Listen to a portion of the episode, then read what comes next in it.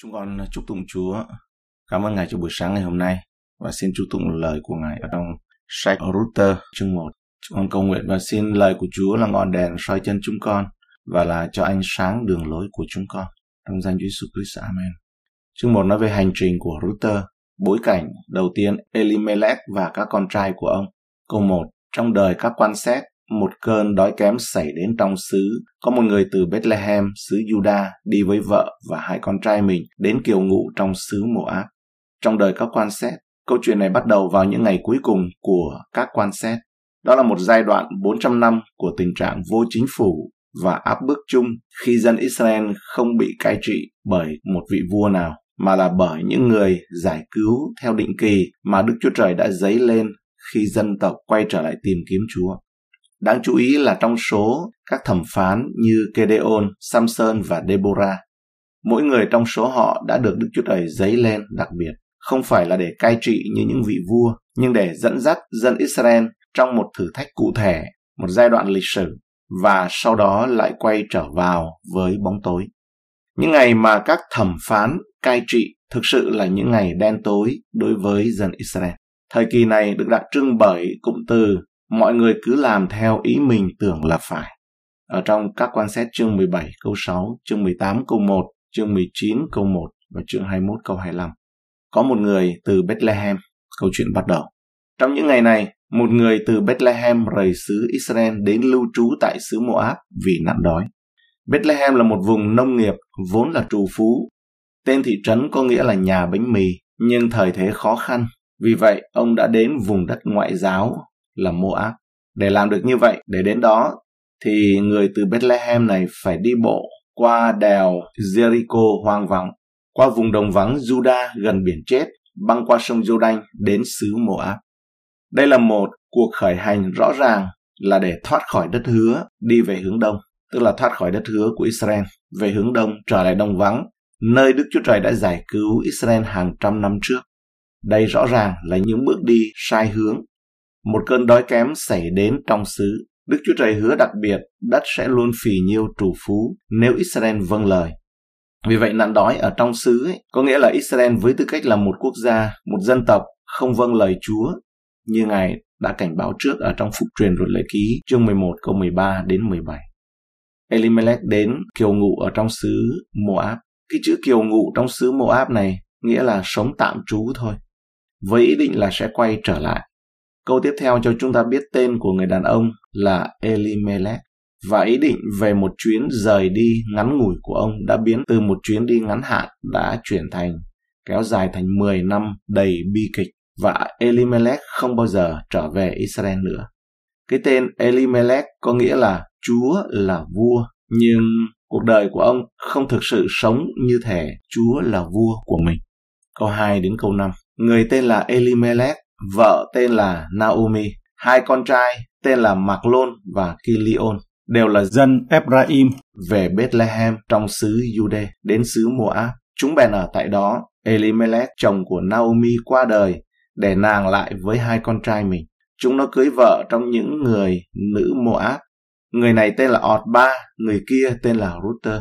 Họ ở tại đó độ 10 năm kế sau Mạc Lôn và Kilion cũng thác để Naomi ở lại không chồng không con. Sau đó Elimelech, chồng của Naomi, qua đời. Khi Elimelech và gia đình đến Moab, họ không thấy cuộc sống dễ dàng hơn. Elimelech sớm qua đời, ông để lại vợ là Naomi cùng với hai đứa con trai là Maclon và Kilion. Thật khó để nói rằng đây là bàn tay trực tiếp của sự phán xét của Đức Chúa Trời chống lại họ. Đôi khi rất khó để phân biệt tại sao những điều bi thảm lại xảy ra điều chắc chắn là sự thay đổi của môi trường sống không làm cho mọi thứ tốt hơn. Đôi khi chúng ta nghĩ rằng chúng ta có thể giải quyết vấn đề của mình, nhưng lại thấy rằng chúng ta chỉ mang các vấn đề theo càng nhiều hơn mà thôi. Càng cắt đứt thì càng lại quàng vào. Cho dù bạn đi đâu, bạn cũng quàng theo mình. Vì vậy, những vấn đề tương tự có thể tiếp tục ở một nơi khác. Trong câu 4 bây giờ chúng nó cưới vợ trong người nữ Moab. Mạc Lôn và Kilion lớn lên, rồi lấy vợ giữa những người phụ nữ Moab tên là Otba và Ruter. Một lần nữa điều này do không vâng lời Đức Chúa Trời, Chúa truyền lệnh là dân Israel ấy không được kết hôn giữa các dân tộc ngoại giáo xung quanh họ. Ở trong câu 5 nói rằng kế sau Mạc Lôn và Kilion cũng thác. Theo thời gian, tức là khoảng 10 năm, hai người con trai của Naomi đều chết. Vì vậy, bây giờ có ba quá phụ không con cái. Naomi, hai người con dâu, Orba và Ruther. Trở thành một quá phụ không con cái là một trong những tầng lớp thấp nhất, thiệt thòi nhất ở trong thế giới cổ đại. Không có ai hỗ trợ bạn và bạn phải sống nhờ vào lòng hảo tâm của những người xa lạ. Naomi không có gia đình ở Moab và không có ai khác để giúp đỡ bà. Đó là một tình huống tuyệt vọng. Phần B, sự trở về Judah. Ba người đàn bà quá trở về Judah, câu 6 và câu 7. Bây giờ Naomi có nghe nói rằng Đức giê va đã đoái xem dân sự ngài và ban lương thực cho, bèn đứng dậy cùng hai dâu mình đang từ xứ Moab trở về. Vậy người lìa bỏ chỗ mình đã ở cùng hai dâu mình lên đường đang trở về xứ Juda. Bà muốn trở thành một phần của những điều tốt đẹp mà Chúa đang làm. Cuộc sống của chúng ta đi với Chúa sẽ khiến người khác muốn quay trở lại với Chúa chỉ bằng cách nhìn vào đời sống của chúng ta. Bà có hai người con dâu cũng muốn đi theo cùng. Linh trình của chúng ta đi với Chúa có phải là điều gì đó khiến người khác phải thốt lên, tôi cũng muốn có những điều như vậy. Còn trong câu 7 nói, vậy người lìa bỏ chỗ mình đã ở. Điều này khiến Naomi khác biệt với nhiều người khác. Nhiều người nghe nói về những điều tốt đẹp mà Đức Chúa Trời đang làm trong cuộc sống của người khác và chỉ ước họ có thể có được một số điều đó. Thay vì thực sự hành động để đón nhận nó, Naomi có thể ở lại Moab cả đời với ao ước, với mong muốn mọi thứ nó sẽ khác đi. Nhưng bà đã làm điều gì đó để nhận được những gì Chúa ban cho bà. Câu 8 đến câu 9, Naomi thỉnh cầu con dâu hãy quay trở về Moab. Nhưng Naomi nói cùng hai dâu mình rằng mỗi con hãy trở về nhà mẹ mình đi. Cầu Đức Diêu Va lấy ơn đãi hai con như hai con đã đãi các người thác của chúng ta và đã đãi chính mình ta. Nguyện Đức Giê-hô-va ban cho hai con được bình yên ở nơi nhà chồng mới. Rồi người ôm hôn hai nàng, còn hai nàng cất tiếng lên khóc. Theo lẽ thường đây là điều khôn ngoan nên làm. Khi mà lời khuyên của Ruther ấy, hai con hãy trở về nhà mẹ mình đi. Orba và Ruther có mối quan hệ gia đình bền chặt hơn ở Moab so với Naomi. Vì vậy họ nên trở lại Moab thay vì đến một vùng đất mới hoàn toàn xa lạ, đó là Israel. Theo cách nhìn của Naomi, ấy, đó là điều hợp lý và tốt cho hai con dâu. Cầu Đức Yêu Va lấy ơn đãi cho hai con được bình yên. Với những lời này, Naomi đã tự do ban phước cho họ. Bà cầu nguyện rằng họ sẽ tái hôn, mỗi người ở nơi nhà chồng mới mình. Chúa xin Ngài lấy ơn đãi Bản hiệu đính dịch là tỏ lòng thương. Chữ tông tiếng Do Thái cái chữ này có nghĩa là hết sệt, được sử dụng trong tiếng Do Thái cổ. Nó bao gồm những hành động nhân từ được thực hiện bởi một bên mạnh hơn vì lợi ích cho bên yếu hơn. Trong Router chương 1 câu 9, Naomi mô tả sự hôn nhân như một nơi nghỉ ngơi, một chốn bình yên. Câu 9. Nguyện Đức Giê-hô-va ban cho hai con được bình yên ở nơi nhà chồng mới. Đức Chúa Trời dự định rằng mỗi một cuộc hôn nhân ấy là một nơi trốn và là nguồn của sự nghỉ ngơi, sự bình an và sảng khoái ở trong cuộc sống. Rồi người ôm hôn hai nàng, còn hai nàng thì cất tiếng lên khóc. Cảm xúc này được thể hiện là bằng chứng về mối quan hệ thực sự của tình yêu giữa mẹ chồng Naomi và những người con dâu của bà.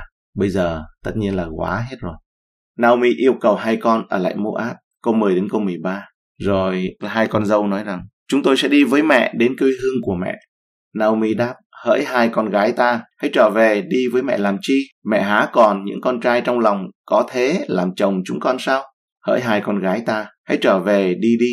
Mẹ già quá mà lấy chồng nữa. Lại dẫu bây giờ mẹ nói ta có lòng trông mong từ chiều nay ta sẽ có chồng, dẫu ta sanh đẻ con trai đi nữa, chúng con há lại muốn đợi cho đến chúng nó khôn lớn và không lấy chồng khác hay sao?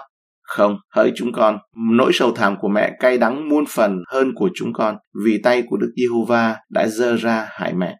Câu 11. Mẹ há có những con trai trong lòng.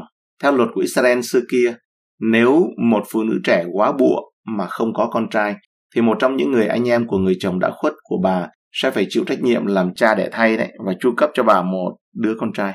Naomi ở đây nói rằng bà không có con trai nào khác để sinh cho ọt ba hoặc Ruther. trep nói về việc lại giàu bây giờ, từ chiều nay ta sẽ có chồng, dẫu ta sanh đẻ con trai đi nữa. Ông nói rằng, không có chồng, bà không một lần nghĩ đến việc có con như nhiều cô gái lăng loàn và hở hang ngày nay nghĩ, họ tự biến mình thành gái điếm và đẻ con cái tất cả chỉ vì thỏa mãn cơn dục vọng hiện tại mặc dù sau khi họ ăn năn với sự đau buồn và xấu hổ. Tay của Đức Giê-hô-va đã dơ ra hại mẹ. Điều này rõ ràng đã đè nặng lên trái tim và tấm lòng của Naomi. Bà cảm thấy rằng tai họa ập đến với gia đình bà vì họ không vâng lời, có thể là rời khỏi đất hứa của Israel và gả con trai của họ cho những người nữ Moab. Có lẽ Naomi đặc biệt thấy mặc cảm tội lỗi. Có lẽ bà là người đã thúc đẩy việc rời khỏi Israel chăng? Bà là người đóng vai trò chính trong cái việc định hướng của gia đình này chăng? Và là người đã thúc đẩy việc kết hôn cho các con trai. Tay của Đức Giê-hô-va đã dơ ra hải mẹ. Mặc dầu có cảm giác này, Naomi sẽ trở lại đất Israel và trở về với Đức Chúa Trời của mình. Mặc dầu bà cảm thấy rằng bàn tay của Chúa đã ra tay chống lại mình, bà đã không cay đắng chống lại Đức Chúa Trời. Bà quay trở lại với Ngài trong sự ăn năn, biết rằng câu trả lời đang kéo đến gần Ngài hơn, chứ không phải là đi xa hơn khỏi Ngài. Đó là sự ăn năn. Naomi không buộc tội Chúa làm điều gì đó sai trái với bà. Bà thừa nhận sự tể trị hoàn toàn của Ngài đối với mọi hoàn cảnh. Đó thực sự là một biểu hiện của sự tin cậy ở nơi Ngài. Nếu như Naomi cay đắng hoặc giận dữ chống lại Đức Chúa Trời, có lẽ bà đã đi theo một con đường khác. Bà chạy xa khỏi Đức Chúa Trời của Israel hơn là quay lại với Ngài. Thay vào đó, bà tin cậy quyền năng tể trị của Đức Chúa Trời. Bà biết rằng bất chấp những tai ương cá nhân của mình, Đức Chúa Trời là một đấng nhân lành, có quyền ban phước.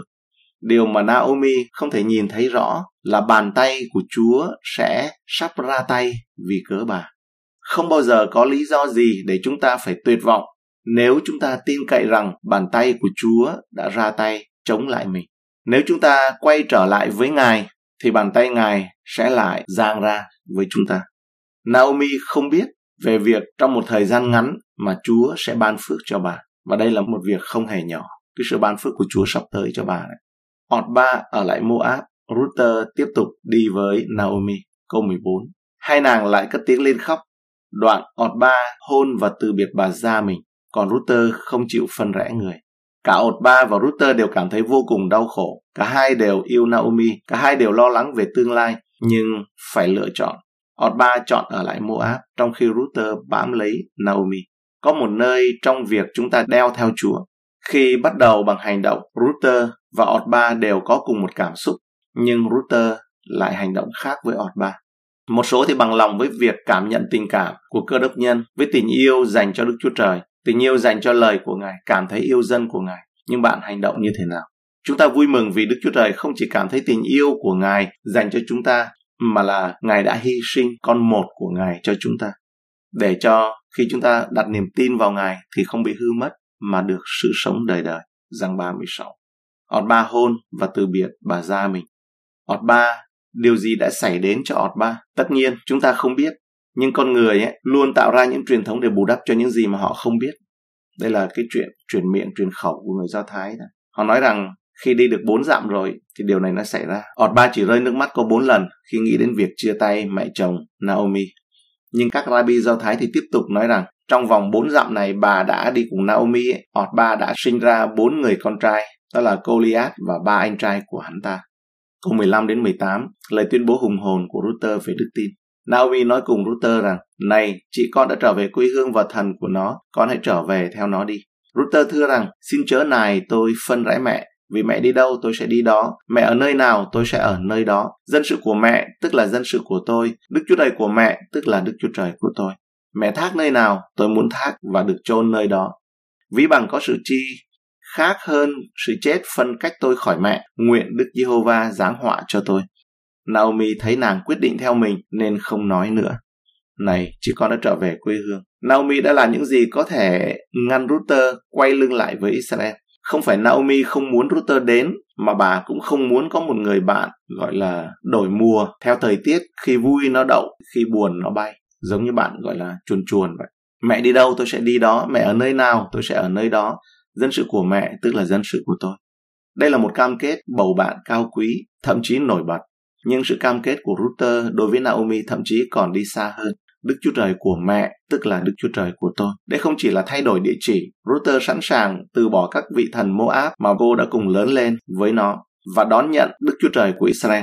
Cô đã quyết định đi theo Chúa, Đức Chúa Trời của Israel. Người phụ nữ dân ngoại này từng xa cách Đức Chúa Trời, bây giờ đã đến gần Ngài. Đức Chúa Trời của mẹ tức là Đức Chúa Trời của tôi. có nghĩa là mối quan hệ của Naomi với Đức Chúa Trời đã tác động đến Ruther. Điều này thật đáng chú ý bởi vì Naomi không có một cuộc sống dễ dàng. Bà đã quá bụa, mất cả hai con trai và tin rằng bà đã gây ra mọi tai họa bởi sự bất tuân của mình. Vậy mà bà vẫn tôn vinh và yêu mến Chúa. Mọi người sẽ có thể nhìn vào cuộc sống của bạn giống như Ruther nhìn Naomi và nói Tôi muốn Đức Chúa Trời của mẹ sẽ là Đức Chúa Trời của tôi. Sự tin cậy của bạn nơi Đức Chúa Trời và hướng về Ngài trong những lúc khó khăn thường sẽ là điều thu hút người khác đến với Chúa. Đức Chúa Trời của mẹ sẽ là Đức Chúa Trời của tôi. Mười năm thỏa hiệp của Naomi sống ở Moab chưa bao giờ khiến Ruther thú nhận lòng trung thành của mình với Đức Chúa Trời của Israel như vậy. Tuy nhiên, ngay tại thời điểm khi Naomi đứng lên quyết định và nói, tôi sẽ trở lại với Đức Chúa Trời của Israel, tôi sẽ đặt số phận của mình trong tay của Ngài, thì Ruther cùng đứng lên với bà. Nếu bạn nghĩ rằng bạn sẽ thuyết phục bạn bè hoặc người thân, người quen của mình đến với Chúa Giêsu bằng sự thỏa hiệp của mình thì bạn đã nhầm. Bạn có lẽ đã thật lòng nhưng bạn đã nhầm lẫn. Chỉ có một lập trường táo bạo cho Chúa Giêsu mới thực sự đem đến điều đó mà thôi. Ánh sáng cần phải được chiếu ra. Ồ, bạn sẽ không bao giờ giành được bất kỳ linh hồn nào được cứu về cho Chúa bằng cách thỏa hiệp với điều sai trật. Quyền năng lớn nhất trong gia đình và trong thế giới này đó là quyết định đi theo đấng Christ và cho lẽ thật của Ngài. Spurgeon Ví bằng có sự chi khác hơn, sự chết phân cách tôi khỏi mẹ, nguyện Đức Giê-hô-va giáng họa cho tôi.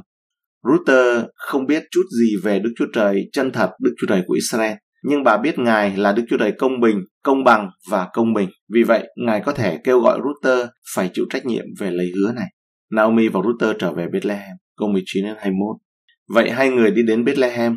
Khi hai người đến, cả thành đều cảm động. Các người nữ hỏi rằng, ấy có phải Naomi chăng? Người đáp, chớ gọi tôi là Naomi, hay gọi là Mara, vì đấng toàn năng đã đãi tôi cách cay đắng lắm. Tôi đi ra được đầy dẫy, nhưng Đức Giê-hô-va dắt tôi về tay không. Đức Giê-hô-va đã giáng họa cho tôi và đấng toàn năng khiến tôi bị khốn khổ. Vậy còn gọi tôi là Naomi làm chi? Từ Moab đến Bethlehem là một quãng đường dài khi mà đi bộ và chuyến đi chủ yếu là lên dốc trèo đèo. Chúng ta có thể tưởng tượng rằng trên đường đi, Ruther hỏi mẹ chồng là Naomi về Đức Chúa Trời của Israel, về đất đai của Israel. Khi hai người đến thì cả thành đều cảm động. Bethlehem chỉ là một ngôi làng lớn, mọi người trong làng sẽ biết đến những người khác và nhớ đến những người đã ra đi nhiều năm trước. Chớ gọi tôi là Naomi, hãy gọi tôi là Mara. Tên Naomi có nghĩa là dễ chịu, thoải mái, sảng khoái. Còn cái tên Mara ấy có nghĩa là cay đắng. Naomi dùng điều này để nói với người dân ở Bethlehem rằng thời gian bà rời xa Israel, xa khỏi Đức Chúa Trời của Israel ấy, không hề dễ chịu, thật là cay đắng. Đây là một lời nói thay cho sự ăn năn thật sự. Mà khi đọc nếu không cẩn thận chúng ta nhầm với bà cay đắng. Bà không hề cay đắng. Đó là một người ăn năn thật sự. Không còn gì để mất nữa. Và bà nói ra không sợ. Khi không còn gì để mất ấy, thì cũng không còn cả sĩ diện nữa. Naomi không hề sĩ diện. Bà cũng sẽ không quay trở về ngôi nhà của mình giả vờ như mọi thứ đều ổn và tỏ ra là dễ chịu như cái tên của bà. Bà sẽ thành thật và nói toạc ra rằng tôi đây và cuộc đời của tôi thật là cay đắng, ăn năn thật. Vì đấng toàn năng đã đãi tôi cách cay đắng lắm, tôi đi ra được đầy dẫy, nhưng Đức Giê-hô-va dắt tôi về tay không. Đức Giê-hô-va đã giáng họa cho tôi. Naomi không sợ hãi khi nhìn thấy bàn tay của Đức Chúa Trời trong mọi tai họa của bà. Naomi biết rằng bi kịch đến với cuộc đời bà không phải do số phận, cơ duyên hay sự may mắn mù quáng. Bà cảm thấy những thảm kịch là một ví dụ về sự đau khổ từ Đức Chúa Trời vì bà không thể nhìn thấy kết thúc kế hoạch của Ngài. Nhưng bà biết có một Đức Chúa Trời tối cao trên trời và không nghĩ rằng bà vừa gặp phải một chuỗi xui xẻo. Tuy nhiên, giữa những hoàn cảnh cay đắng này, Naomi không cay đắng chống lại Chúa. Chúng ta có thể tưởng tượng một người dân làng hỏi, Naomi ơi, nếu Chúa đã đối xử rất cay đắng với bà, nếu Chúa đã mang bà về nhà tay không, nếu Chúa đã làm chứng chống lại bà, vậy tại sao bà còn quay trở lại làm gì? Có thể bà Naomi sẽ trả lời rằng, bởi vì tôi muốn làm quen với Ngài một lần nữa, mọi thứ đúng là tồi tệ. Và câu trả lời không phải là đi xa hơn khỏi Đức Chúa Trời, chạy khỏi Chúa nữa, mà là đến gần Ngài hơn mà thôi. Không phải ai cũng phản ứng với những thử nghiệm như Naomi đã làm. Nhiều người khiêm nhường nhưng không mấy ai hạ mình nhiều người thấp nhưng vẫn không chịu thua thiệt kém ai. Những điều này đã làm mất kết quả của những phiền não của họ. Đằng nào thì cũng khổ rồi, mà khổ ngoài Chúa với khổ chạy đến gần Chúa thôi. Đó là hai quyết định. Vậy là Naomi đã trở lại. Câu 22. Naomi và Ruther, người Moab, dâu của Naomi, từ ở xứ Moab trở về là như vậy. Hai người đến Bethlehem nhằm đầu mùa gặt lúa mạch. Vì vậy Naomi trở về, Naomi đã ăn năn, trở lại và chân thành. Bà ấy đã cảm thấy rằng đấng toàn năng đã làm khổ mình, nhưng trong những chương tới, nó sẽ được hiển thị rằng đấng toàn năng sẽ ban phước cho bà. Giá mà bà có thể nhìn thấy nó. Hai người đến Bethlehem. Naomi sẽ dễ dàng tập trung vào những gì bà đã mất trong quá khứ. Bà đã mất một người chồng, mất hai người con trai và một người con dâu. Bà đã mất tất cả những loại của cải về vật chất.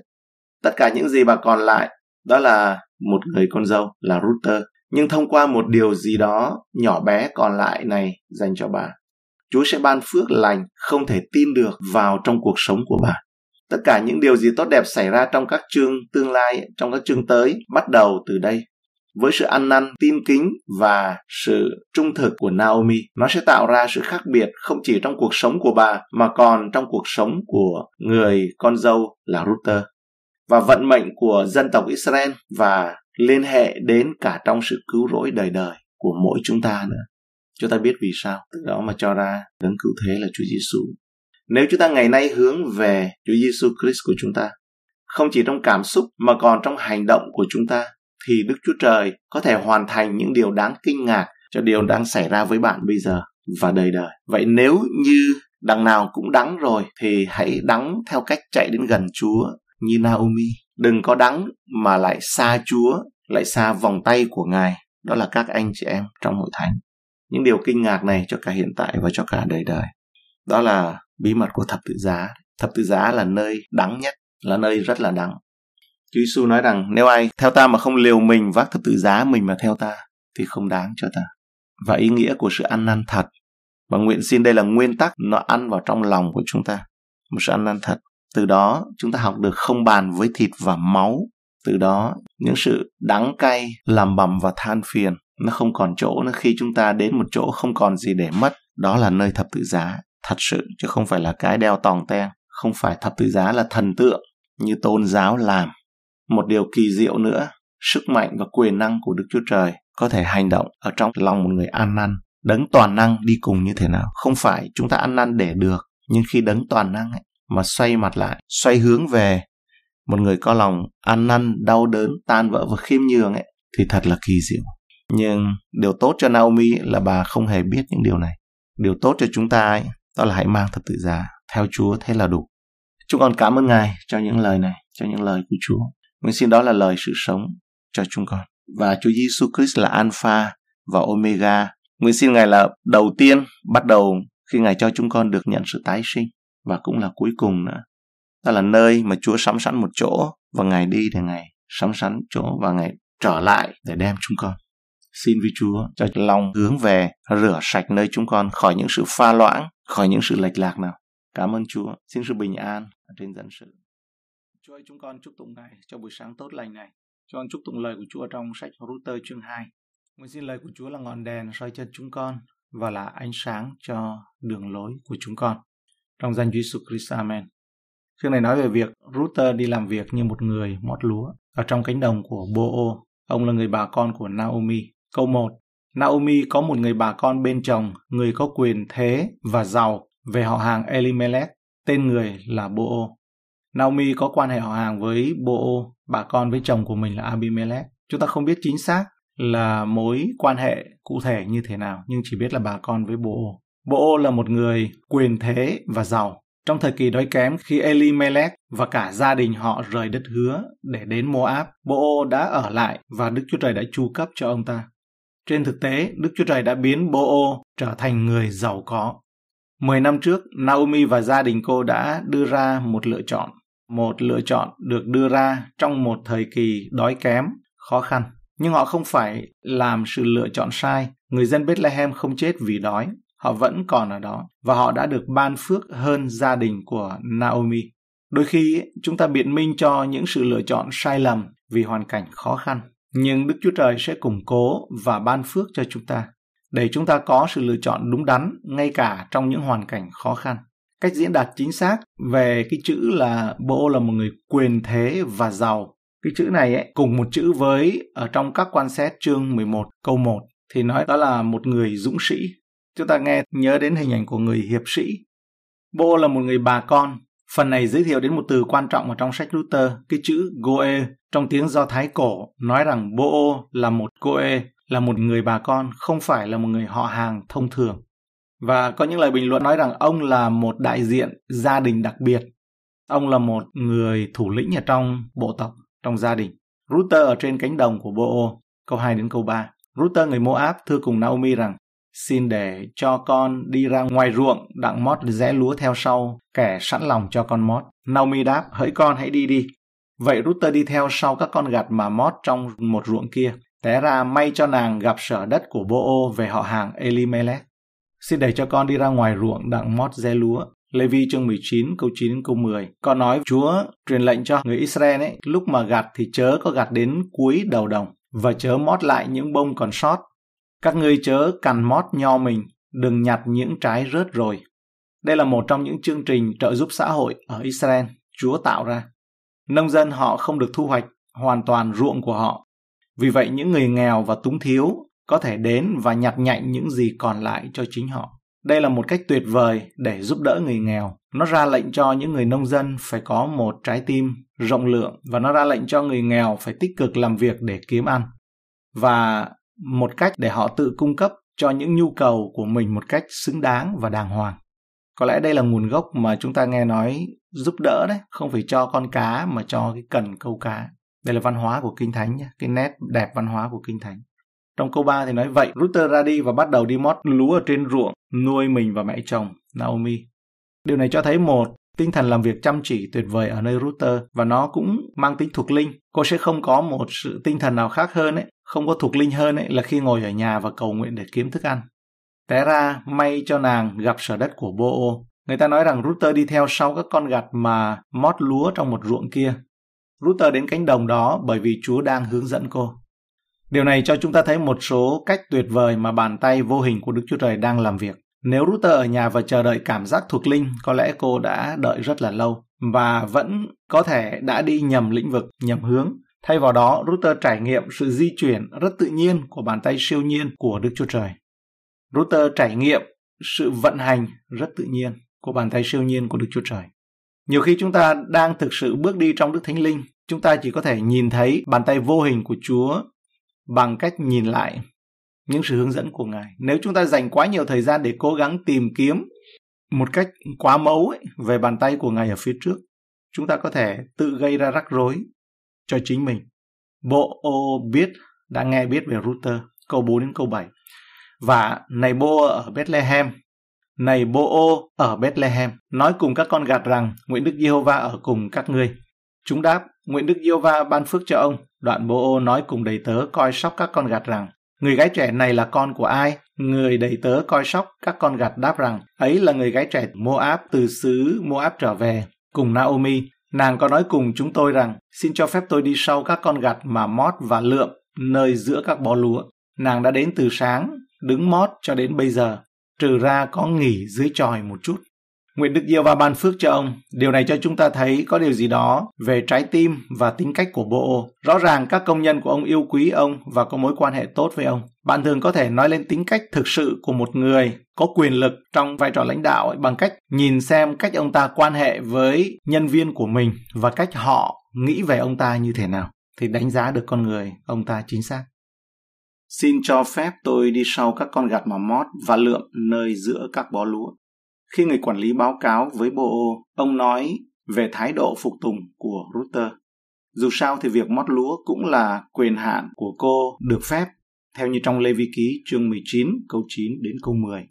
Nhưng cô đã đưa ra lời yêu cầu này một cách tử tế và đàng hoàng, xin cho được mót ở trong cánh đồng của Bộ. Vì vậy nàng đã đến từ sáng đứng mót cho đến bây giờ Router có thể không biết điều đó, nhưng cô đang bị quan sát. Người quan sát ấy đang xem cô làm công việc gì và người đó rất ấn tượng rằng cô đã làm rất tốt. Và việc cô làm công việc tốt rất quan trọng bởi vì điều đó tạo ấn tượng tốt đối với bộ. Chúng ta cũng đang được kiểm tra. Vào những lúc chúng ta không biết điều đó, chúng ta đang bị người khác theo dõi để xem chúng ta sẽ bước đi với Chúa như thế nào. Và những gì họ thấy sẽ tạo ra sự khác biệt. Câu 8 đến câu 9, Bô nói chuyện tử tế với Ruther. Bô nói cùng Ruther rằng, hỡi con gái ta, hãy nghe, chớ đi mót trong ruộng khác, và cũng đừng xa khỏi chỗ này, hãy ở cùng các tớ gái ta. Xem người ta gặt trong ruộng ở nơi nào, thì hãy đi theo nó. Ta đã cấm các đầy tớ ta đụng đến nàng. Nếu có khác, hãy đi uống nước nơi bình của chúng sẽ múc cho. Hãy ở cùng với các tớ gái ta. Đây là những nữ công nhân đồng ruộng của Bô Họ bó những bó lúa lại. Bô bảo Router hãy ở gần họ để cô được chăm sóc một cách chú đáo. Đừng có mót ở trong ruộng khác. Đức Chúa Trời đã ban phước cho Router và tất cả vì Ngài đã hướng dẫn cô đến cánh đồng của Bô ô. Biết rằng nếu Router ở lại trong đồng ruộng của mình, nàng sẽ được ban phước. Trong cánh đồng của Bô ô ấy, Router sẽ tìm gặp được bạn đồng hành cùng các đầy tớ gái của ông. Ở trong đồng ruộng của Bo, ô, sẽ tìm thấy được sự bảo vệ. Ta đã cấm các đầy tớ ta đụng đến nàng. Ở trong cánh đồng ruộng của Bo, Ruther sẽ tìm thấy sự sảng khoái nếu như có khát. Lòng tốt của Bo thật là tuyệt vời. Ở tại thời điểm này chúng ta không thấy có dấu hiệu nào về một sự thu hút lãng mạn giữa hai người Bo và Ruther. Và chúng ta không biết là Ruther trông như thế nào. Ngay cả khi nếu như cô ấy xinh đẹp, có lẽ cô ta trông khá là xuề xòa vì cả ngày ấy làm lụng một cách chăm chỉ. Tuy nhiên ấy, Bô đã mở rộng lòng tốt đối với cô. Chúng ta dễ có lòng tốt đối với người khác. Khi mà chúng ta thấy người đó làm lợi cho mình thì chúng ta tỏ ra nhân hậu và tốt đối với họ. Ngọt sớt đấy. Tuy nhiên ấy, lòng tốt thực sự được thể hiện khi chúng ta mở rộng bản thân mình với những người khác, những người mà chúng ta có thể thấy rõ rằng là họ không có gì để cho chúng ta. Đây là một cái nguyên tắc kết bạn đấy. Router cảm ơn bố về lòng tốt của ông. Câu 10 đến câu 13. Router bèn sấp mình xuống dưới chân người, cúi đầu đến đất mà thưa rằng vì duyên cớ nào tôi được ơn trước mặt ông, đến đổi ông đoái xem tôi, vốn là một người ngoại bang. Bô đáp, người ta có thuật cho ta nghe mọi điều nàng đã làm cho mẹ chồng nàng, từ khi chồng nàng chết và cách nào nàng đã lìa cha mẹ xứ sở sanh của nàng, đặng đi đến một dân tộc mà nàng không biết trước. Nguyện Đức Yêu Va báo đáp điều nàng đã làm, nàng đã đến núp dưới cánh Jehovah Đức Chúa Trời của Israel, cầu xin Ngài thưởng cho nàng cách trọn vẹn. Vì duyên cớ nào tôi được ơn trước mặt ông? Ruther hỏi. Thái độ của Ruther thật là tuyệt vời. Trong trường hợp của Ruther ấy thì có vài người trong chúng ta có thể sẽ nói rằng ấy, cuối cùng cũng phải có lúc ai để ý đến mình chứ. Tôi đã làm việc chăm chỉ cả ngày mà. Bây giờ Chúa sẽ ban cho tôi những phước lành mà tôi xứng đáng phải được, xứng đáng có được. Chúng ta không bao giờ thấy Ruther hỏi tại sao tất cả những điều khó khăn lại ập đến với cô ta trong cuộc đời. Mất chồng và sau đó quyết định đi với mẹ chồng. Hai bà quá. Thay vào đó, Ruther hỏi, đặt câu hỏi là tại sao điều tốt đẹp này lại đến đây là một thái độ khác biệt đáng kể. Chúng ta thấy câu nói này, vì duyên cớ nào mà tôi được ơn trong mặt ông. Rất là khiêm nhường nhưng không mặc cảm nhé. Một người ngoại bang, điều này thường xuyên ấy, nằm trong tâm trí của Ruther.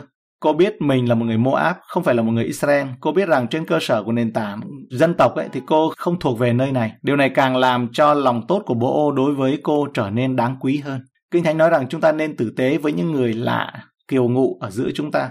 Nhưng điều này cũng áp dụng ở một mức độ khác. Bởi vì xã hội của chúng ta không còn được cấu trúc xung quanh gia đình nên đối với nhiều người vòng nối kết quan trọng nhất của họ là bạn bè của họ. Các nhà xã hội học bây giờ họ gọi đây là một hình thức bộ tộc hóa hiện đại. Chúng ta trở thành một phần của bộ tộc nhỏ, một nhóm bạn nhỏ. Mang lệnh yêu thương người ngoài, người lạ có nghĩa là chúng ta không chỉ nên kết giao với những người trong bộ tộc của mình và chúng ta phải luôn chào đón những người bên ngoài vòng quan hệ của mình, bộ tộc của mình tức là vòng quan hệ của mình. bộ mới nói người ta có thuật cho ta nghe. Trong thị trấn nhỏ, tức là mọi người đều biết việc của người kia, người này đều biết việc của người khác, như trong làng đấy. Tuy nhiên ấy, điều đó cũng cho thấy rằng sự tận tâm của Ruther với Naomi có nghĩa là quan trọng. Điều đó đã được mọi người chú ý đến và xì xào đến. Tức là con dâu quá đi lo cho mẹ chồng quá. Chúa đền đáp công việc của bạn và phần thưởng đầy đủ sẽ được Chúa là Đức Chúa Trời của Israel ban cho bạn theo nhiều cách. Ruther là một phần ví dụ về một sự chuyển đổi mới.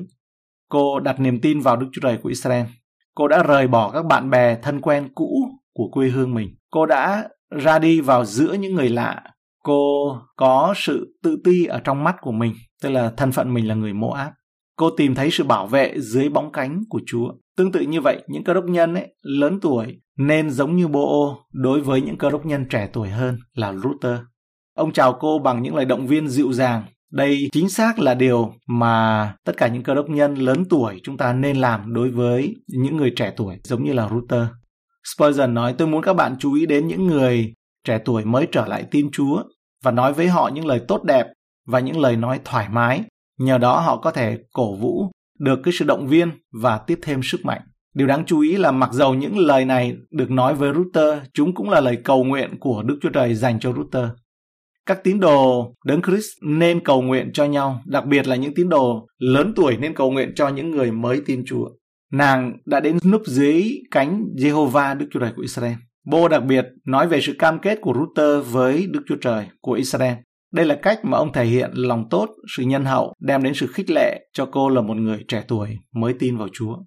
Hình ảnh có lẽ giống như một chú chim nhỏ đang rút dưới cánh của mẹ nó, cho chúng ta thấy một bức tranh về sự tin cậy và về sự an toàn. Thi Thiên 17 câu 8 Cầu Chúa bảo hộ tôi như con ngươi của mắt, hãy ấp tôi dưới bóng cánh của Chúa. Thi Thiên 36 câu 7 Hỡi Đức Chúa Trời, sự nhân từ Chúa quý biết bao, con cái loài người nương náu mình dưới bóng cánh của Chúa. Thi Thiên 63 câu 7 Vì Chúa đã giúp đỡ tôi, dưới bóng cánh của Chúa tôi sẽ mừng rỡ. Câu 13 Nàng thưa rằng, hỡi Chúa, Chúa đã an ủi và dục lòng kẻ tôi tới Chúa. Cầu Chúa lấy lòng ân huệ đãi tôi, dẫu rằng tôi không đồng bực cùng các tớ gái Chúa. Đây là một cách rất lịch sự để nói lời cảm ơn với bộ. Ruther gần như bị choáng ngợp bởi lòng nhân hậu, lòng tốt của ông và đủ lịch sự để nói lời cảm ơn như vậy. Bộ tiếp tục tỏ ra sự ưu ái đối với Router câu 14 đến 16. Trong bữa ăn, bộ lại nói cùng nàng rằng hãy lại gần ăn bánh này và nhúng miếng nàng trong giấm. Vậy nàng ngồi bên các con gặt, người đưa cho nàng hột mạch rang, nàng ăn cho đến no nê, rồi để dành phần dư lại. Đoạn nàng đứng dậy đặng mót. Bộ truyền lệnh cho các đầy tớ mình rằng hãy để cho nàng mót dẫu ở giữa các bó lúa chớ làm xấu hổ nàng. Cũng hãy rút vài ré trong bó lúa, bỏ rớt cho nàng lượm lấy và chớ trách móc nàng chút nào nhúng miếng nàng trong giấm. Có lẽ bây giờ chúng ta thấy gợi ý đầu tiên về một tình cảm lãng mạn chăng? Bố tỏ ra rất nhân từ và ưu ái với Ruther trong bữa ăn. Chỉ mời cô thôi là đủ rồi, nhưng ông cũng đã mời cô chia sẻ đầy đủ ở trong bữa ăn, thậm chí là cả phần nước chấm đặc quyền. Nàng ăn cho đến no nê rồi để dành phần dư lại. Dầu tâm trạng Ruther cũng có thể đang thức dậy với một số tình cảm lãng mạn nào đó đối với bộ cô cũng đã nhớ giữ lại một ít, không ăn hết những gì đưa cho mình. Nghĩa là cô không có muốn tỏ ra như một kẻ tham ăn trước mặt bộ ô, và cô đủ hợp lý để mang một ít về nhà cho mẹ mình, Naomi, mẹ chồng. Ruther hài lòng vì đã đáp lại lời mời hào phóng của bộ ô. Cô không phải là một trong những người thợ gặt, nhưng cô được ngồi bên cạnh những người thợ gặt và ăn như thể cô là một trong số họ, và cô ăn và hài lòng. Cũng vậy, những người ngoài mới tin Chúa đấy có thể ngồi giữa những thờ gặt là những người tin Chúa theo lời mời của Chúa Giêsu. Và trong lúc này, trong cái mạch này thì bộ đó là hình ảnh của Chúa Giêsu. Và nhờ đức tin ấy họ có thể được ăn bữa ăn no nê. Chúng ta nhớ đến hình ảnh là ngồi đồng bàn trong nước Đức Chúa Trời đấy, sẽ đến ngồi đồng bàn với Abraham. Nàng ăn cho đến no nê, tâm trí của bạn sẽ được no nê bằng lẽ thật quý giá mà Đấng Christ bày tỏ. Trái tim của bạn sẽ được no nê với Chúa Giêsu như một đối tượng hoàn toàn đáng yêu của tình cảm. Hy vọng của bạn sẽ được thỏa mãn, đầy tràn. Tôi có ai ở trên trời ngoài ra Đấng Christ. Ước muốn của bạn sẽ được no nê và thỏa mãn vì điều mà ngay cả sự khao khát của bạn là được biết Đấng Christ và được tìm thấy Ngài thì bạn sẽ thấy rằng Chúa Giêsu Christ lấp đầy lương tâm của bạn cho đến khi bạn được bình an hoàn toàn. Ngài sẽ lấp đầy sự phán xét của bạn để cho mình không có bị đoán xét. Cho đến khi bạn biết sự chắc chắn của những lời dạy của Ngài, Ngài sẽ lấp đầy trí nhớ của bạn bằng những hồi ức về những gì Ngài đã làm, lấp đầy trí tưởng tượng của bạn với những triển vọng về những gì Ngài chưa làm, bạn sẽ được no nê và được thỏa lòng. Trong câu 16 cũng hãy rút vài ré trong bó lúa, bỏ rớt cho nàng lượm lấy. Điều này rộng rãi hơn là mạng lệnh ở trong Lê Vi Ký chương 19 câu 9 đến câu 10. Bồ sẽ cho phép router lấy một ít trong số những hạt ngũ cốc đã được gom lại và chớ trách móc nàng chút nào. Điều này cũng rất là tốt đẹp. Bồ muốn chúc phước cho router nhưng ông không muốn làm ô nhục phẩm giá của cô bằng cách biến cô thành một trường hợp từ thiện. Vì vậy, ông đã để một số hạt rơi được cho là vô tình để cho cô nhặt nó lên. Phần B là router báo cáo các sự kiện trong ngày kể lại cho Naomi.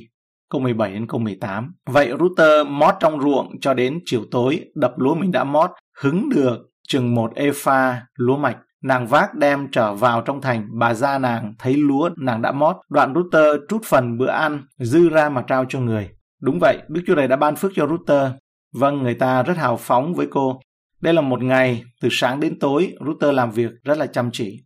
Chúng ta nên theo gương của router để thu lượm mọi thứ gì có thể được từ trong lời của Chúa, như router đã làm vậy. Router đã làm việc chăm chỉ, router phải khom lưng nhặt từng hạt lúa. Router chỉ có thể nhặt từng hạt một, router phải giữ từng hạt và không có được để cho rơi rớt. Router mang ngũ cốc về nhà và đập nó. Router cầm lấy hạt lúa đã đập và sàng sảy nó. Ruther được nuôi dưỡng bằng lúa gạo, được chừng một epha lúa mạch. Nó vào khoảng 22 lít lúa mạch. Một ngày làm việc tuyệt vời đối với một người mà không có gì cả. Rồi Ruther trút phần bữa ăn dư ra mà trao cho Naomi. Ngoài tất cả những lúa mạch mót được, ấy, Ruther mang cho Naomi thức ăn còn sót lại trong bữa ăn với Boo. Đây rõ ràng là một điều may mắn cho Naomi. Naomi ca ngợi Đức Chúa Trời về sự nhân từ của Ngài đối với bà và Ruther. Câu 19 đến 23. Bà ra nói, ngày nay con có mót ở đâu? Con có làm việc ở đâu? Phước cho người đã tiếp nhận con. Nàng nói cho bà ra mình hay mình có làm việc nơi chủ nào. Nàng nói, người chủ nơi tôi có làm việc ngày nay tên là Bô. Naomi đáp cùng dâu mình rằng, nguyện Đức Giê-hô-va ban phước cho người, vì Ngài không dứt làm ơn cho kẻ sống và kẻ chết. Tiếp rằng, người đó là bà con của chúng ta, vốn là những kẻ có quyền chuộc sản nghiệp lại. Ruther người Moab tiếp rằng, người cũng có nói cho tôi rằng hãy ở cùng các đầy tớ ta cho đến chừng làm xong hết mùa gặt. Naomi nói cùng Ruther, dâu mình rằng, hỡi con gái ta, lấy làm phải cho con đi với các tớ gái người, chớ cho người ta gặp con trong một ruộng khác. Vậy nàng ở cùng các tớ gái của Bô đặng mót cho đến hết lúa, hết mùa gặt lúa mạch và mùa gặt lúa mì, nàng ở nhà của bà gia mình. Trong câu 20 nói, nguyện Đức Giêsu ban phước cho người vì Ngài không dứt làm ơn cho kẻ sống và kẻ chết. Đây có phải là một người phụ nữ vào thị trấn mà nói hãy gọi tôi là Mara vì đấng toàn năng đã đối xử rất cay đắng với tôi. Router chương 1 câu 20 đấy. Đây có phải là người phụ nữ đã nói rằng đấng toàn năng đã làm khổ tôi hay không? Router chương 1 câu 21. Tất nhiên là như thế rồi. Giờ đây ấy, bà cảm thấy nhiều hơn về kế hoạch của Đức Chúa Trời đang diễn ra. Vì vậy, bà có thể thấy rõ hơn mọi thứ đang hoạt động cùng nhau như thế nào để đem lợi ích cho những người yêu mến Ngài. Hỡi con gái ta lấy làm phải cho con, thật tốt cho con. Tất nhiên Naomi nói với Ruther, con đừng có mót lúa ở chỗ nào khác, hãy ở lại chỗ ông Bô này. Ông không chỉ hào phóng mà còn là một trong những người bà con gần của chúng ta. Tầm quan trọng của điều đó sẽ được hé mở ở trong các chương tới. Ở đây chúng ta thấy trong câu 21 thì nói Ruther người Moab tiếp rằng có lẽ tác giả không có vô tình khi mà viết rõ là Ruther người Moab. Nó càng nổi bật lên cái thái độ của Bô và sự tiếp nhận của Bô nếu như là một người quá mà người Israel ấy thì người anh em trai còn sống cần có trách nhiệm để thay cho họ. Đó là cha để thay đấy. Trong kinh thánh cũng có nói về vai trò về người mẹ để thay nên đây là người cha để thay. Nhưng đằng này ấy thì cái người nữ này lại là người Moab thì rõ ràng là nơi Bô phải có đức tin để ông tiếp nhận một người ngoại mặc dầu đó là một người bà quá. Thì qua đây chúng ta thấy được rằng ấy, là cái tinh thần của Bô nó có những sai lầm và có những lầm lạc. Đức Chúa Trời là đấng công bình. Chúa xử đối với lỗi lầm và lầm lạc của nhà Naomi mất hết tất cả khi quay trở về. Nhưng còn khi tiếp nhận ấy thì tiếp nhận tất cả. Bộ ấy, thể hiện trong cái đức tin đó. Và lúc này thì cái chương trình của Đức Chúa Trời đi tìm kiếm một dòng dõi để hầu việc Ngài ấy. Và cái dòng dõi này sẽ đến để hầu việc Chúa và cái chương trình đó ấy, nó đang gần đến cái hồi nó được mở ra cho đến khi mà vua David ra đời ấy thì câu chuyện này nó liên hệ đến câu chuyện của vua David từ dòng dõi đó mà người ta gọi Chúa Giêsu là dòng dõi của vua David ấy. Và chúng ta thấy trong chương 1 nói về chương trình của Đức Chúa Trời làm việc ở trên một người tan vỡ, một người có tấm lòng tan vỡ, một người đắng với đời nhưng mà không cay với Chúa mà lại ăn năn, rất là thống hối đối với Chúa. Và bà không tưởng tượng được, có lẽ trong đời, cuộc đời của bà không tưởng tượng được. Naomi và Ruther không tưởng tượng được những cái điều kỳ diệu và tốt lành. Chúa có thể làm, quyền năng của Ngài có thể làm vượt quá mọi điều chúng ta cầu xin hoặc suy tưởng. Nhưng có một điều đó là suy nghĩ khiêm nhường. Sư đồ Phaolô dặn ở trong Roma 12 đấy. Anh em đừng ước ao sự cao sang, nhưng hãy ước ao sự khiêm nhường. Hãy có suy nghĩ khiêm nhường mà không mặc cảm nhé. Đó là sự hạ mình. Yeah. Và chính cái suy nghĩ đó ấy, nó giúp cho chúng ta ở trong sự nhu mì, sự khiêm nhường. Và chúng ta thấy hai bà quá này về không có bị hắt hủi, không bị hắt hủi mà được tiếp nhận. Chúng con dâng lời cảm ơn Ngài cho câu chuyện này đem đến bài học cho chúng con. Tạ ơn Cha. Chúng con ờ, cảm ơn Chúa cho buổi sáng tốt lành ngày hôm nay. Chúng con xin chúc tụng Chúa ở trong sách Ruther chương 3. Nguyện xin lời của Chúa là ngọn đèn soi chân chúng con và là ánh sáng cho đường lối chúng con. Trong danh Chúa Jesus Christ, Amen. Sách Ruther chương 3, phần A, lời hướng dẫn của Naomi cho Ruther. Câu 1 đến câu 2a. Naomi, bà gia Ruther nói cùng nàng rằng, hỡi con gái ta, mẹ phải lo cho con một chỗ an thân, làm cho con được phước hạnh. Và con đã theo các tớ gái của vô ô, mà người ấy vốn là bà con của chúng ta. Mùa gặt đã qua và chắc chắn Ruther và vô ô đã ở gần nhau nhiều tuần sau vụ thu hoạch lúa mạch và lúa mì. Ruther chương 2 câu 23. Họ đã có nhiều cơ hội để tìm hiểu nhau. Tuy nhiên, theo phong tục thời đó, Chúng ta không thể nói rằng Router và Bo đang hẹn hò theo như chúng ta nghĩ về chữ hẹn hò trong văn hóa hiện đại ngày nay. Thời đó nói theo tiếng Việt là nam nữ thọ thọ bất thân. Họ không được ghép đôi thành một cặp, một một với nhau. Đúng hơn, họ đã dành thời gian cùng nhau trong bối cảnh của một nhóm có mặt những người khác, những người đàn ông và những người nam và nữ ở trong đội làm việc với Bo trong mùa gặt mà thôi. Theo góc nhìn của Đức Chúa Trời, có rất nhiều điều trong trò chơi hẹn hò chống lại việc hình thành các mối quan hệ lành mạnh và bền vững. Đối với nhiều người, hẹn hò có nghĩa là liên tục tạo ra và phá vỡ các mối quan hệ lãng mạn. Những khuôn mẫu ngày nay dạy chúng ta cách kết thúc mối quan hệ nhiều hơn là cách duy trì và bảo tồn nó. Ngoài ra, hẹn hò có thể là một cách tương đối hời hợt để tìm hiểu ai đó. Mỗi người trong một mối quan hệ hẹn hò có xu hướng đeo mặt nạ hấp dẫn người kia. Ví dụ nhiều phụ nữ đã bị lừa dối khi nghĩ rằng một người đàn ông là một người tốt tử tế bởi vì anh ta tốt trong một mối quan hệ hẹn hò. Đương nhiên là anh ta sẽ làm như vậy thôi. Thông thường, anh ta tốt bụng bởi vì anh ta muốn có điều gì đó trong mối quan hệ hẹn hò này. Một thước đo tốt hơn để đánh giá người đàn ông hay phụ nữ là xem họ hành động như thế nào đối với người khác, với những người xung quanh trong môi trường của họ bởi vì sớm hay muộn đó cũng là cách mà họ đối xử với người phối ngẫu tương lai của mình. Vì vậy, trong khoảng thời gian thu hoạch, Router và Bo đã hiểu nhau khá rõ bằng cách xem người kia thuộc loại người nào ở trong cái môi trường với một nhóm cộng đồng lớn hơn. Mẹ phải lo cho con một chỗ an thân. Naomi biết rằng Router có thể được chăm sóc tốt nhất nếu cô kết hôn. Vì vậy, bà đề nghị cô nên yêu cầu Bo cưới mình từ ngữ chỉ sự an thân trong tiếng Hebrew trong câu 1 này cũng giống như cái chữ yên nghỉ hay là bình yên ở trong Router chương 1 câu 9. Khi Naomi hy vọng rằng con dâu của mình sẽ tìm thấy sự yên nghỉ, bình yên, nghỉ ngơi, an toàn trong nhà cùng người chồng mới. Chữ tiếng Do Thái này là Manovak, nói về những gì một ngôi nhà cần phải là, đó là một mái ấm, một nơi nghỉ ngơi, bình yên, một nơi an ninh. Trong câu 2a, và con đã theo các tớ gái của Bô mà người ấy vốn là bà con của chúng ta. Người ta có thể dễ dàng nghĩ rằng điều này đã được Naomi chuyển tiếp một cách không thích hợp để đề nghị điều này với Ruther, hơi là sỗ sàng. Có thể nghĩ rằng Naomi đã âm mưu với Ruther để biến nàng trở nên một cái bẫy để bẫy Bo, để đi săn lùng một Bo bất đắc dĩ để kết hôn. Sau này chúng ta sẽ phân tích thấy rằng ông lớn tuổi rồi.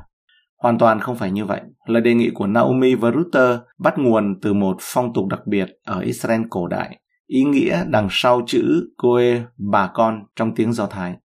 Đây là ngụ ý trong câu hỏi của Naomi về Bo. Ông không phải là bà con của chúng ta sao? Naomi nhắc cho Ruther rằng Bo là người bà con, tức là Koe của gia đình của họ, nghĩa là người có quyền hạn và trách nhiệm đối với mình này, theo như luật pháp Chúa dạy. Cái chữ Koe này đôi khi được dịch là người cứu chuộc họ hàng, có một vai trò được xác định cụ thể trong đời sống gia đình của Israel. Người cứu chuộc dòng tộc có trách nhiệm mua người anh em Israel mình ra khỏi chế độ nô lệ. Lê-vi ký chương 25 câu 48. Sau khi đã đem bán mình rồi thì sẽ có phép chuộc lại. Một người anh em người được chuộc người lại. Người họ hàng, người bà con quê này có trách nhiệm trở thành người báo thù huyết để bảo đảm rằng kẻ giết một thành viên trong họ tộc sẽ phải đền tội. Trong dân số ký chương 35 câu 19, ấy là kẻ báo thù huyết sẽ làm cho kẻ sát nhân phải chết khi nào kẻ báo thù huyết gặp kẻ sát nhân thì phải làm cho nó chết đi. Người này có trách nhiệm mua lại đất đai của gia đình người đã khuất.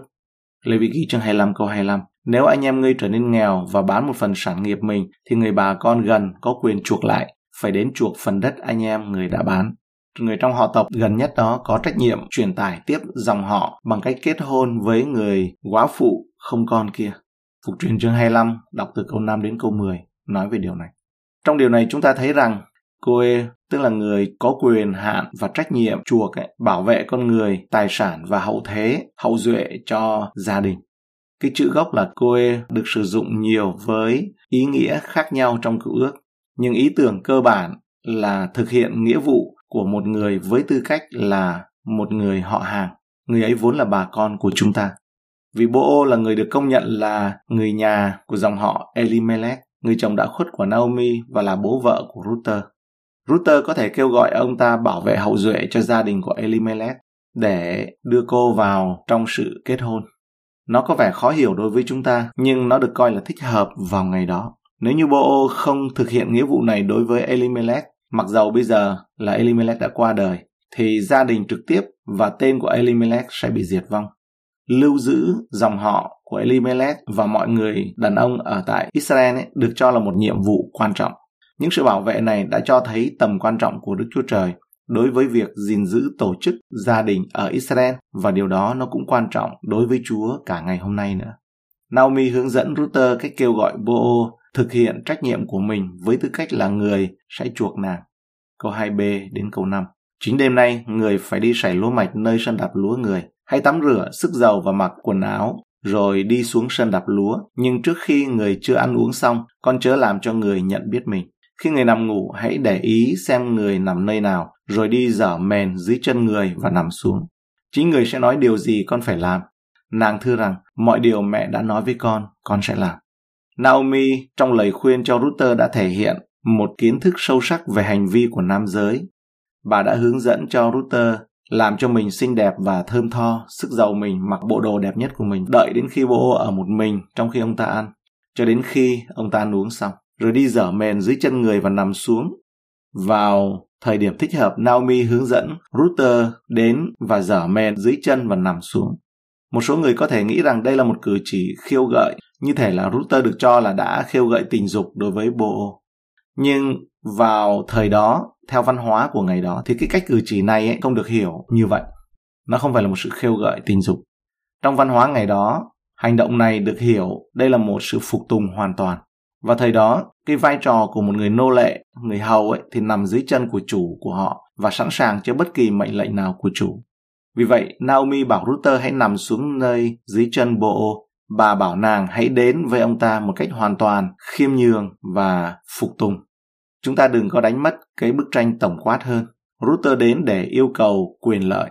bộ là người có quyền chuộc cô, là người họ hàng có thể chuộc cô và cô có quyền mong đợi ông kết hôn với cô và nuôi nấng một gia đình để duy trì dòng họ Elimelech. Nhưng Naomi đã khôn ngoan khuyên Ruther đừng đến như một nạn nhân đòi hỏi quyền lợi của mình, mà là như một người đầy tớ, khiêm nhường, tin tưởng vào lòng nhân hậu, lòng tốt của người bà con có quyền làm sự cứu chuộc này.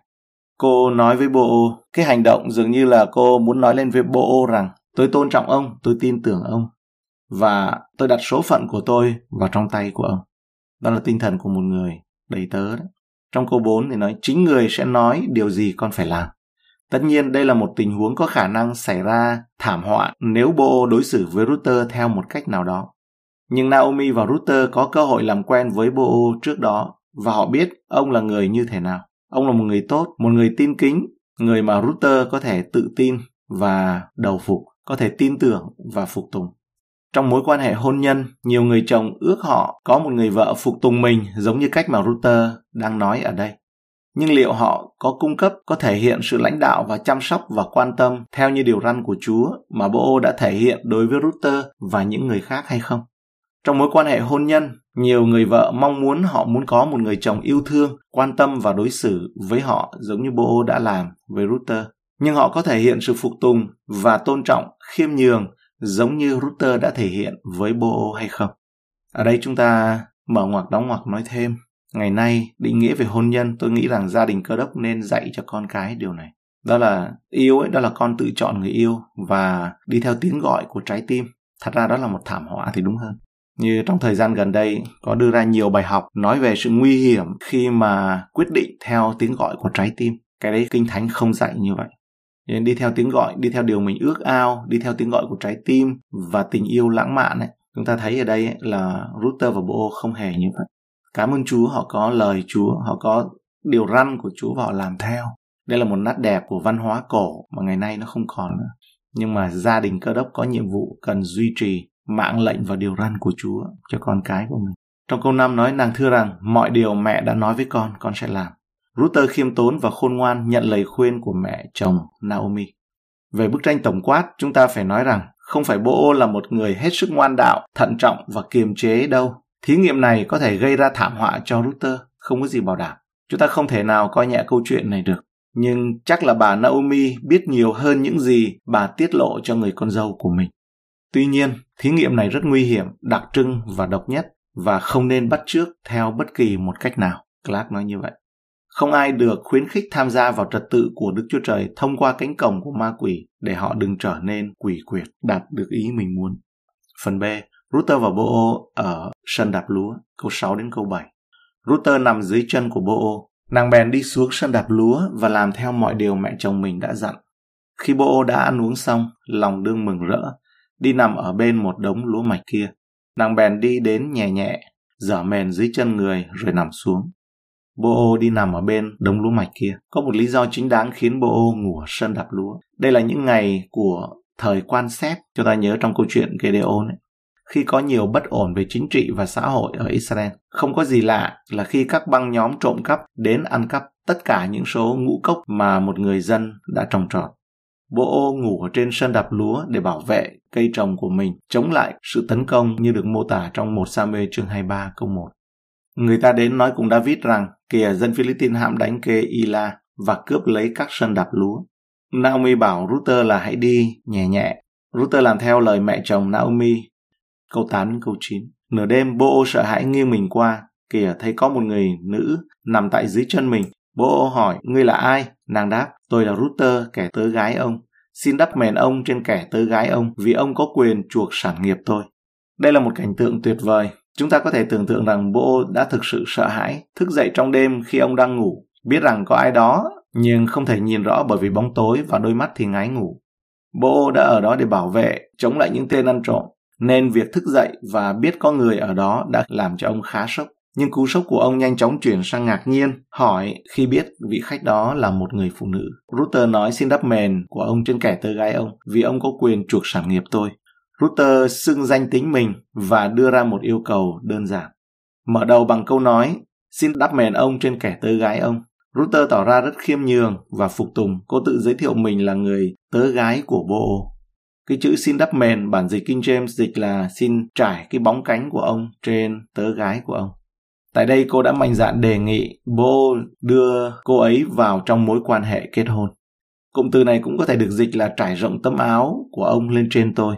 Đây là một cách phù hợp theo lối nói của văn hóa thời đó. Tôi là một quá phụ, hãy lấy tôi làm vợ của ông, vì ông có quyền hạn cho phép. Việc giang bóng hay là trải tấm áo lên người quá phụ là một cách xưng tụng. Lối nói này ấy, trong lịch sử, trong ngôn ngữ của người Ả Rập vào thời kỳ đầu, họ cũng có cái lối nói như vậy. Và một học giả tên là Joel nói rằng nó vẫn còn tồn tại ở một số người Ả Rập hiện đại ngày nay. Ngay cả cho đến ngày nay, khi một người Do Thái kết hôn với một cô gái, anh ta ném tấm áo hoặc là phần góc của chiếc khăn choàng của mình lên cô gái để biểu thị rằng anh ta đã đặt cô ấy dưới sự bảo vệ của mình.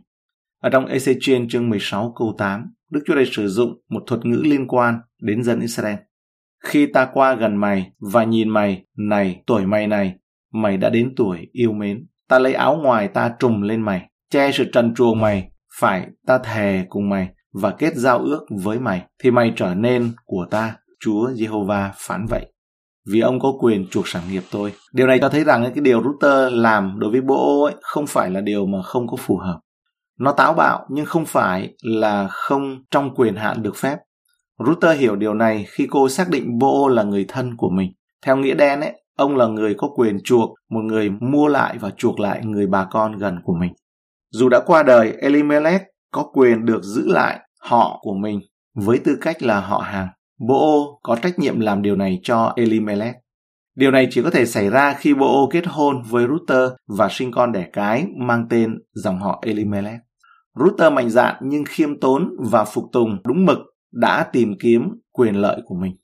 Phản ứng của Bô câu 10 đến câu 11. Người nói, hỡi con gái ta, nguyện Đức Giê-hô-va ban phước cho con.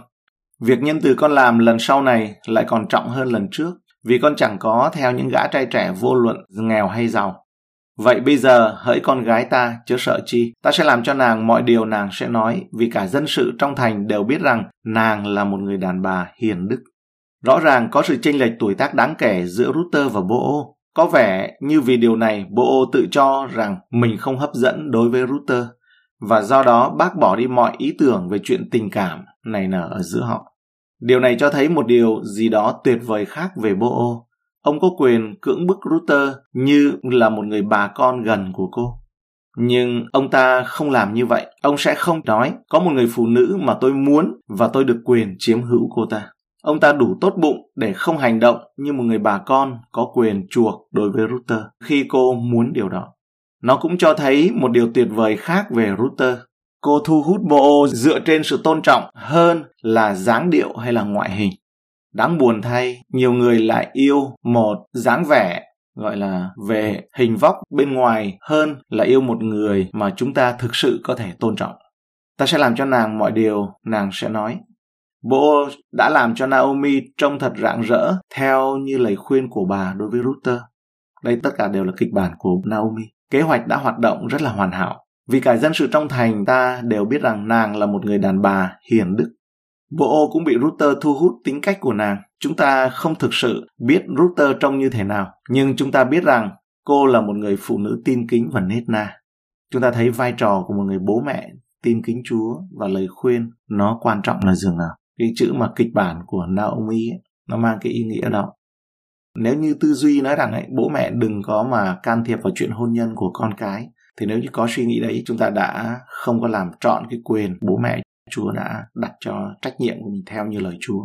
Theo nghĩa đen, Bo gọi router là một người phụ nữ Haji, cái chữ tiếng Do Thái Haji. Ý nghĩa cơ bản đằng sau tiếng Do Thái này là sức mạnh, đạo đức, có nghị lực, phẩm chất tốt, liêm chính và tiết hạnh. Cũng là từ này được dùng trong một thuật ngữ chỉ những người anh hùng ở trong kinh thánh, một người dũng sĩ. Chỉ có lòng can đảm và sức mạnh mới khiến một người đàn ông trở thành anh hùng. Vì vậy, lòng dũng cảm và sức mạnh của Ruther thể hiện qua đức tin hay là đức tính của cô đã biến cô trở thành anh hùng như trong châm ngôn 31 là chương nói về định nghĩa cho một người phụ nữ đức hạnh. Một vấn đề tiềm ẩn có thể có người bà con gần hơn. Câu 12 đến 13. Bây giờ, điều đó quả thật ta có quyền chuộc sản nghiệp nàng lại. Song có một người khác lại là bà con gần hơn ta. Hãy ở đêm lại đây đến sáng. Nếu người kia muốn chuộc sản nghiệp nàng lại, thì người buộc phải làm. Còn nếu như người không đẹp lòng chuộc sản nghiệp nàng lại, thì ta chỉ Đức Giê-hô-va hằng sống thề rằng chắc sẽ chuộc sản nghiệp nàng lại. Hãy ở lại ngủ đây cho đến sáng. Song có một người khác lại là bà con gần hơn ta. Rõ ràng, mặc dù Bô là một người bà con được quyền chuộc lại, được công nhận đối với Ruther. Nhưng có một người bà con khác lại gần gũi Elimelech là người cha của chồng cô là bố chồng đã qua đời của Ruther. Vì vậy, Bo không thể thực hiện quyền lợi của mình với tư cách là người chuộc lại, người bà con chuộc lại. Trừ khi người chuộc kia ấy, là bà con gần hơn ấy, từ bỏ cái quyền lợi đó đối với Ruther. Nếu như người không có đẹp lòng chuộc sản nghiệp nàng lại, thì Bo nói ta sẽ làm. Tuyệt vời, Bo đã không đi đường tắt. Ông sẽ không làm theo ý muốn Đức Chúa Trời theo cách, ông sẽ làm theo ý muốn Đức Chúa Trời theo cách của Đức Chúa Trời. Ông biết rằng nếu nó thực sự là đến từ Chúa thì nó có thể được thực hiện không có hấp tấp mà có trật tự, quy củ, nó đúng cách. Phần C, router trở về nhà. Bộ cho router về nhà, câu 14-15. Vậy nàng ở ngủ dưới chân người cho đến sáng, rồi dậy sớm trước khi hai người có thể nhìn biết nhau. Vì bộ nói rằng, chớ cho người ta biết rằng có một người nữ vào sân đạp lúa. Người lại nói, hãy dơ ra áo tơi của nàng mặc, rồi nắm nó cho chắc. Nàng bèn dơ ra, người trút cho sáu đấu lúa mạch, biểu nàng đem đi, đoạn người trở vào thành. Chớ cho người ta biết, Bô và Ruther không cố che giấu điều gì tai tiếng, chỉ là Bô không muốn người bà con gần gũi này biết rằng Ruther đang đòi hỏi quyền kết hôn với một người bà con khác cũng có quyền chuộc, trước khi Bô có thể đích thân nói với ông ta rút cho sáu đấu lúa mạch. Là một quý ông đàng hoàng, bộ không đuổi Ruther về nhà tay không. Ông đưa cho cô sáu đấu ngũ cốc. Theo truyền khẩu Do Thái nói rằng sáu đấu lúa mạch được tặng để làm quà cho Ruther là dấu hiệu sáu người đàn ông tin kính sẽ ra từ cô, thể hiện qua sáu món quà về thuộc linh tức là David, Daniel, Hanania, Misael, Asaria và đấng Messi. Hanania, Misael, Asaria là tên Hebrew của ba người trai trẻ, bạn của Daniel ở trong Daniel 1 câu 7. Người làm đầu hoạn quan đặt tên cho họ, cho Daniel tên Benter Satsa, cho Hanania tên Sadrach, cho Misael tên Mesach và cho Asaria tên Abednego. Ruther nói với mẹ chồng Naomi tất cả những gì đã xảy ra, câu 16 đến 18. Ruther trở về nhà bà gia mình. Người hỏi có phải con gái ta chăng? Ruther thuật cho người mọi điều Bô đã làm cho mình, rồi tiếp rằng người có cho tôi sáu đấu lúa mạch này, mà rằng nàng chớ trở về cùng bà gia hai tay không. Naomi nói rằng hỡi con gái ta hãy ở đây để đợi xem cho biết công việc xoay thế nào. Vì nếu ngày nay việc này chưa rồi thì người ấy chẳng nghỉ đâu. Đây là thời gian lo lắng đáng kể đối với Ruther. Cô đã tuyên bố quyền kết hôn của mình và sẽ kết hôn. Câu hỏi duy nhất là cô sẽ kết hôn với ai? Đó sẽ là bố hay là với một người bà con nào gần hơn? Vấn đề sẽ được quyết định ngay trong ngày hôm đó. Trong chương tiếp sẽ nói. Xin dâng lời cảm tạ ơn Ngài cho lời của Ngài. Qua đoạn này, chúng con thấy là đức tin cần có hành động và hiểu ra suy nghĩ của chúng con qua đó, cái suy nghĩ nó cũng được trong sáng, được thánh sạch hơn không có những cái sự suy nghĩ mập mờ, bất khiết trong cái hành động mà dở mền và một sự trong sạch một nét đẹp của văn hóa của đức tin, văn hóa của đức tin, mà được kể lại rất là trong sáng ở đây. Cảm ơn chúa. Và router đã có đức tin, đã yêu cầu, có thể nói đó là đã tìm và đã gõ đấy. Router đã làm cái điều đó. Và như là một người đức hạnh, cái chữ đức hạnh này nó giống như là anh hùng vậy. Hallelujah. Và bà là một phụ nữ người ngoại làm điều đó cho sản nghiệp của Israel. Và đó là cái điều mà khiến cho Chúa chú ý một điểm chú ý nữa là Bô đã không có phân biệt chủng tộc.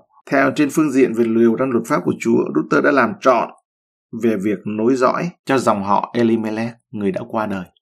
Nhưng về đức tin ấy thì chúng ta thấy trong gia phả của đức tin ấy nếu như nối dõi theo luật của Israel ấy thì đáng lẽ phải nói tên Elimelech. Nhưng đây không nói tên Elimelech mà là đây là nói tên Boo ở trong Luca chương 3 câu 32 David con của Jesse Jesse con Jobet, Jobet con Boo Boo con Sala. Gia phổ trong Matthew là gia phổ theo dòng Abraham này. Sanh môn bởi Rahab sanh Boo Boo bởi Router sanh Obed. Cả hai đều nhắc tên Boo Boo là cái giao điểm mà đều được nhắc lại. Thậm chí trong Matthew còn nhắc đến router nữa. Thì điều này cho chúng ta thấy có thể chúng ta nghi vấn qua đây là gia phổ của đức tin nó khác với cái gia phổ mà theo trong sách luật pháp của người Do Thái. Nhiệm vụ của họ là duy trì nòi giống, sinh sản thì đó là điều họ làm. Nhưng mà còn trong gia phổ đức tin ấy thì Bo được gọi tên, Bo được đứng vào đó và router cảm ơn Chúa đằng sau router là một Naomi là bố mẹ của mình tư cách là người bố người mẹ nên chúng ta có con cái cái trách nhiệm đó vô cùng là tuyệt vời và nó vinh diệu để đem dòng dõi của Chúa đến cho con cái của chúng ta. Đó là nhiệm vụ. Con cái của chúng ta được kinh nghiệm Chúa, nó được tái sinh, nó trở nên người yêu Chúa, yêu Chúa Giêsu. Cảm ơn Ngài. Chúng con chúc tụng Chúa trong buổi sáng tốt lành ngày hôm nay. Chúng con cảm ơn Chúa trong lời của Ngài cho sách Ruther chương 4. Nguyện xin lời của Ngài là ngọn đèn soi chân chúng con và là ánh sáng cho đường lối chúng con. Trong danh Chúa Giêsu Christ. Amen. Chương này nói về cuộc hôn nhân của Bô và Ruther. Phần A, người bà con gần hơn Bô đã từ chối quyền chuộc lại. Câu 1 đến câu 2. Bô đi đến cửa thành và ngồi đó. Bây giờ người có quyền chuộc sản nghiệp mà Bô đã nói đến vừa đi qua. Bô bèn nói rằng, hỡi anh, hãy lại gần và ngồi đây. Người ấy bèn lại gần và ngồi, Bô bèn chọn 10 người trong các trưởng lão của thành mà rằng các ông hãy ngồi đây, các trưởng lão bèn ngồi. Ở chương trước đã để lại cho chúng ta một điểm ấn tượng. Bo và Ruther rõ ràng là đã yêu nhau và muốn kết hôn. Bo thực hiện quyền của người chuộc lại, người cứu chuộc dòng họ anh em mình. Tuy nhiên, có một người bà con gần hơn với Ruther và ông ta được ưu tiên hơn. Liệu người đó có đòi quyền chuộc lại đối với Ruther và ngăn cô và Bo đến với nhau hay không? Vì vậy Bo đến nơi cửa thành. Ở đây là cái nguyên nghĩa là cổng thành. Cổng thành luôn là nơi các bậc tôn trọng trong thành ngồi tại đó. Đối với một thành phố cổ đại ở Israel, nó là sự kết hợp của một phòng họp hội đồng thành phố và một phòng xử án kèm theo. Cổng thành là một loại tòa án ngoài trời, lộ thiên, nơi mà các vấn đề tư pháp được giải quyết bởi những người trưởng lão và những người đã giành được sự tin tưởng và tôn trọng của người dân. Một nơi để làm ăn kinh doanh và như một loại diễn đàn hoặc nơi gặp gỡ công đường vậy. Người có quyền chuộc sản nghiệp mà Bo đã nói đến vừa đi qua. Bộ làm Router ngạc nhiên ở trong chương 3 câu 12 khi nói với nàng rằng có một người bà con gần gũi hơn mình. Bây giờ, người đàn ông này đến trước cổng thành khi Bộ ngồi tại đó. Vì Router đã lặng lẽ trở về nhà sau khi ở sàn đập lúa về, theo sự hướng dẫn của Bộ chương 3 câu 14. Nên việc Bộ tiếp cận với người bà con gần gũi này hoàn toàn gây bất ngờ cho người đàn ông kia. Rõ ràng đây là một lợi thế chiến thuật về phía Bộ bởi vì Bộ biết rõ câu chuyện và đã chuẩn bị tinh thần. Bô bèn nói rằng, hỡi anh, hãy lại gần và ngồi đây. Theo nghĩa đen, trong tiếng Do Thái cổ, khi bố chào người bà con gần hơn ấy, gọi tên ông ta ra. Người viết câu chuyện Router không bao giờ xác định tên của người bà con gần hơn vì ông ta không xứng đáng được vinh danh, được lưu danh. Ông ta từ chối thực hiện nghĩa vụ của mình với tư cách là người bà con kề cận nhất với Naomi. Bo biết tên gọi và đã gọi ông ta bằng tên nhưng người viết câu chuyện này thì đã bỏ qua cái tên đó. Một phần vì không cần thiết phải biết đến tên đó, và chủ yếu là theo cách coi thường, và đó là một hình phạt công bằng cho ông ta, rằng kẻ nào không gìn giữ, không lưu danh tên tuổi của người anh em mình theo điều răn của chúa, thì có thể mất sự lưu danh của chính mình, nằm chôn trong nấm mồ của sự quên lãng vĩnh viễn. Bô yêu cầu người bà con gần hơn chuộc lại đất của Naomi và Elimelech câu 3 đến câu 4. Đoạn, Bo nói cùng người có quyền chuộc sản nghiệp rằng Naomi ở Moab trở về rao bán miếng đất của Elimelech, anh chúng ta. Tôi muốn báo cáo cho anh hay và nói rằng tại trước mặt những người ngồi đây và trước mặt các trưởng lão của dân sự tôi, xin hãy mua sản nghiệp đó đi. Nếu anh muốn chuộc sản nghiệp đó lại thì hãy làm đi, bằng không thì hãy tỏ ra cho tôi biết. Vì trước anh chẳng ai có quyền chuộc lại và sau anh quyền này trở về tôi. Người đáp, tôi sẽ chuộc. Nghĩa vụ của người bà con gần nhất có quyền chuộc không chỉ là nghĩa vụ gìn giữ tên họ của người anh em mình ở Israel, nó cũng là để giữ đất đai được giao cho các thành viên nội bộ chỉ dành cho trong bộ tộc mà thôi. Giữ đất đai đó lưu lại trong bộ tộc. Khi Israel vào đất hứa, trong thời Joshua, đất đai được chia cho các bộ tộc và sau đó cho các gia tộc. Đức Chúa Trời dự định rằng đất đai sẽ nằm trong các bộ tộc và gia tộc đó. Vì vậy, đất đai vĩnh viễn không bao giờ có thể bị bán. Mỗi năm, mỗi 50 năm sau năm hoan hỷ, nó sẽ được trả lại cho gia đình ban đầu. Lê Vi Ký chương 25 câu 8 đến câu 17. Nhưng 50 năm là một thời gian dài, vì vậy Đức Chúa Trời đã cung cấp cho đất đai đã được bán ấy, để nó có thể được chuộc lại cho gia đình bởi những người có quan hệ anh em gần với nhau. Một lần nữa, người chuộc gần có trách nhiệm bảo vệ con người, tài sản và hậu duệ, hậu thế của gia đình kia. Và tất cả những nhiệm vụ này nó đi đôi với nhau. Khi bộ kể vấn đề này với người bà con họ hàng gần hơn, Ông kể nó như một vấn đề liên quan đến miếng đất, đến tài sản, đất đai. Điều mà bất kỳ người đàn ông nào cũng quan tâm, bất cứ ai cũng muốn mua lại một mảnh đất và giữ lưu danh của gia đình mình, như trong tiếng Việt gọi là tên của mình ở trong sổ đỏ. Nếu anh muốn chuộc sản nghiệp đó lại thì hãy làm đi.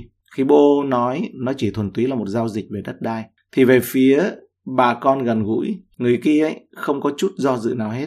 Tất nhiên là ông ta sẽ nói tôi sẽ chuộc nó Chắc chắn là Ruther và Naomi đang quan sát kỹ và lắng nghe. Lòng họ hẳn đã trùng xuống khi nghe người bà con gần đó nói rằng tôi sẽ chuộc nó khi nghe thấy cái câu này. Họ nghe chính miệng ông ta rằng sẽ thực hiện quyền của mình và điều đó có nghĩa là ông ta sẽ không chỉ giành được tài sản được đề cập, mà còn kết hôn với Ruther thay vì Bo. Nhưng Bo biết chính xác điều mình đang làm là gì và ông đã kiểm soát được tình thế. Câu 5 Bo lại nói, khi mua ruộng bởi tay Naomi anh cũng phải mua luôn bởi Ruther người Moab, vợ của kẻ chết, để nối danh của kẻ chết cho sản nghiệp người. Bo đã gây bất ngờ cho người bà con gần kia. Bo nói với ông ta rằng không chỉ giải quyết với Naomi và tài sản của Elimelech thôi, mà ông còn phải giải quyết với cả người con dâu quá là Ruther nữa. Bởi vì Naomi thì đã già rồi, người bà con gần hơn không mong gì kết hôn với Naomi và nuôi dưỡng những đứa trẻ theo họ của người chồng Elimelech đã khuất của bà nữa. Nhưng Ruther lại là một vấn đề khác. Cô ấy còn trẻ có thể kết hôn và sinh con. Bộ giải thích cái mà mọi người đều biết rằng đây là một thỏa thuận trọn gói. Nếu ai đó định thực hiện quyền chuộc lại đối với Elimelech đã qua đời, người đó phải hoàn thành nghĩa vụ trọn gói, cả tài sản và hậu thế nữa. Do cách sắp xếp tình huống khôn ngoan, hay có lẽ đó là sự khôn ngoan của vô ô khiến cho người bà con gần nhất này phải cân nhắc trước tiên. Và đó là một câu hỏi khá lớn cần phải giải quyết ngay lập tức. Khi nó chỉ là một vấn đề tài sản, nó rất dễ dàng để quyết định. Nhưng nếu ông ta phải lấy router làm vợ, thì đó là một vấn đề khác. Câu 6. Người có quyền chuộc lại đáp rằng, nếu vậy tôi không có chuộc lại được, e phải hủy hoại sản nghiệp của mình. Xin hãy lấy về cho anh quyền chuộc lại của tôi, vì tôi không thế chuộc được. Mặc dầu thật là tuyệt nếu nhận được tài sản liên quan đến router, nhưng người bà con họ hàng gần hơn biết rằng việc đưa cô về nhà mình và nuôi nấng các con của cô sẽ hủy hoại sản nghiệp của chính ông ta. Có lẽ người đàn ông có những người con trai đã trưởng thành và những đứa con đó đã nhận được quyền thừa kế đất đai của chúng. Vấn đề phân chia tài sản thừa kế đó cho những đứa con trong tương lai mà ông có với Router nó đã nhiều hơn điều mà ông muốn giải quyết. Ngoài ra, không còn nghi ngờ gì nữa, người đàn ông đã kết hôn và biết rằng sẽ rất là khó xử với bà vợ của mình nếu như đưa Ruther về nhà làm vợ hai. Đây là những lời mà tỏa sáng ở trong tai của Ruther và Naomi. Trước đó một lúc tất cả dường như hụt hẫng khi người bà con thân cận nói tôi sẽ chuộc nó. Nhưng kế hoạch của Bô có một điều khôn ngoan bất ngờ và nó đã hoạt động. Một số người có thể nghĩ rằng kế hoạch của Bo là ngu ngốc, giành lấy router bằng cách là dâng cô và đất của cô ấy cho một người họ hàng gần hơn, làm thế nào mà có thể hoạt động được. Nhưng kế hoạch tưởng chừng như ngu dại đã thành công. Phần B, bắt đầu làm các cái thủ tục về sự làm chứng hay là lễ lập hồ sơ làm chứng theo kiểu đời xưa ấy. Ngày nay là giấy tờ và ký tên. Câu 7 đến câu 8. Và xưa trong Israel khi chuộc lại hay là đổi nhau, muốn làm cho chắc lời giao kết nơi Israel thì người này phải cổi dạy mình và trao cho người kia. Ấy là cách ưng chịu một tờ giao ước. Vậy người có quyền chuộc lại nói cùng Bô rằng anh hãy chuộc sản nghiệp nó, rồi người cởi giày mình ra. Đó là phong tục trước đây ở Israel. Đó trong phục truyền chương 25 câu 5 đến câu 10 mô tả buổi lễ được tiến hành khi một người bà con từ chối trách nhiệm của mình. Người từ chối đã tháo một đôi dép và người phụ nữ mà anh ta từ chối theo điều răn của Chúa thì sẽ nhổ nước bọt vào mặt anh ta. Nhưng trong trường hợp này, vì không có gì làm mất danh dự của nhau, họ chỉ làm một phần của nghi lễ liên quan đến việc mà cổi giày mà thôi.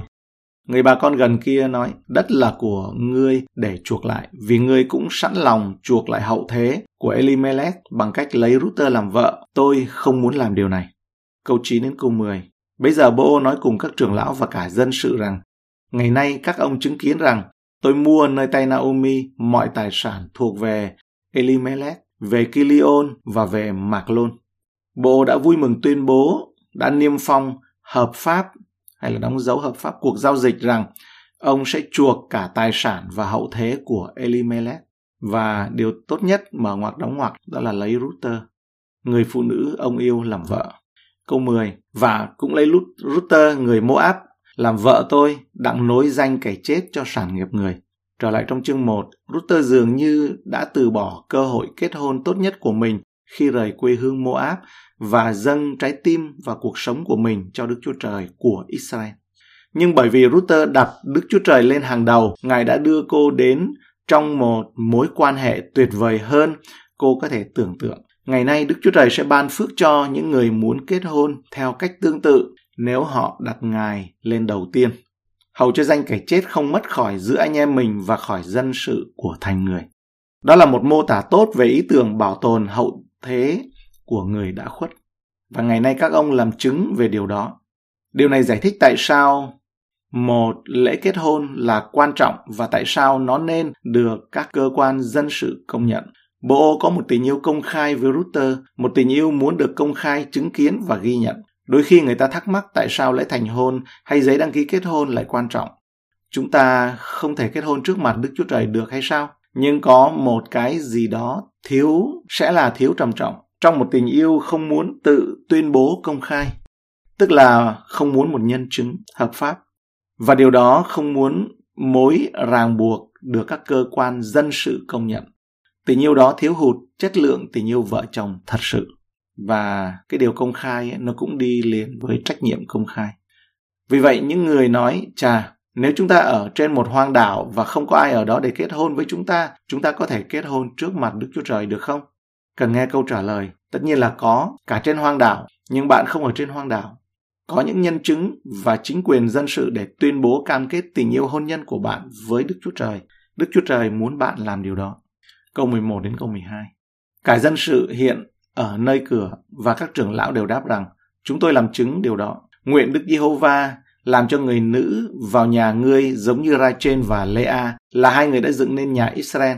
Hãy trở nên cường thạnh nơi Ephrata và làm cho nổi danh người trong Bethlehem. Nguyện con cháu ngươi mà Đức Giê-hô-va sẽ ban cho ngươi bởi người gái trẻ này làm cho nhà ngươi giống như nhà của Pharet mà Thama đã sanh cho Judah. Khi họ nói như vậy ấy, thì rõ ràng tất cả những người có mặt ở cổng và những người lớn tuổi đã hoan nghênh. Những người đàn ông nghĩ rằng Ruther xinh đẹp và những người phụ nữ thấy Bo hôm nay đẹp trai. Mọi người đều có thể thấy đây là một dịp lãng mạn, đầy sự yêu thương, đầy tình thương. Giống như Rachel và Rea, hai người này có 13 người con giữa họ và là mẹ của cả dân tộc Israel. Đây là một may mắn lớn dành cho Bo và Ruther. Giống như nhà của Phares, Phares có gì đặc biệt? Câu chuyện về sự ra đời của Phares trong sáng thế ký chương 38 câu 27 đến 30. Đến kỳ sinh nở, này trong bụng nàng có thai đôi. Đương lúc sinh nở, một trong hai đứa đưa tay ra trước. Bà mụ bắt lấy tay buộc một sợi chỉ điều và nói rằng, đứa này ra trước.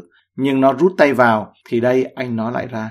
Bà mụ nói rằng, mày tông rách giường này. Họ đặt tên là ferret Trep bình luận câu giống như nhà của ferret là kẻ phạm lỗi đó như bà đỡ gọi đứa bé là ferret bởi vì nó cần được sinh ra trước người anh em của mình và nó đã lấy đi quyền con trưởng của người kia và sau đó trở nên hạnh phúc trong một hậu thế vô số con cái.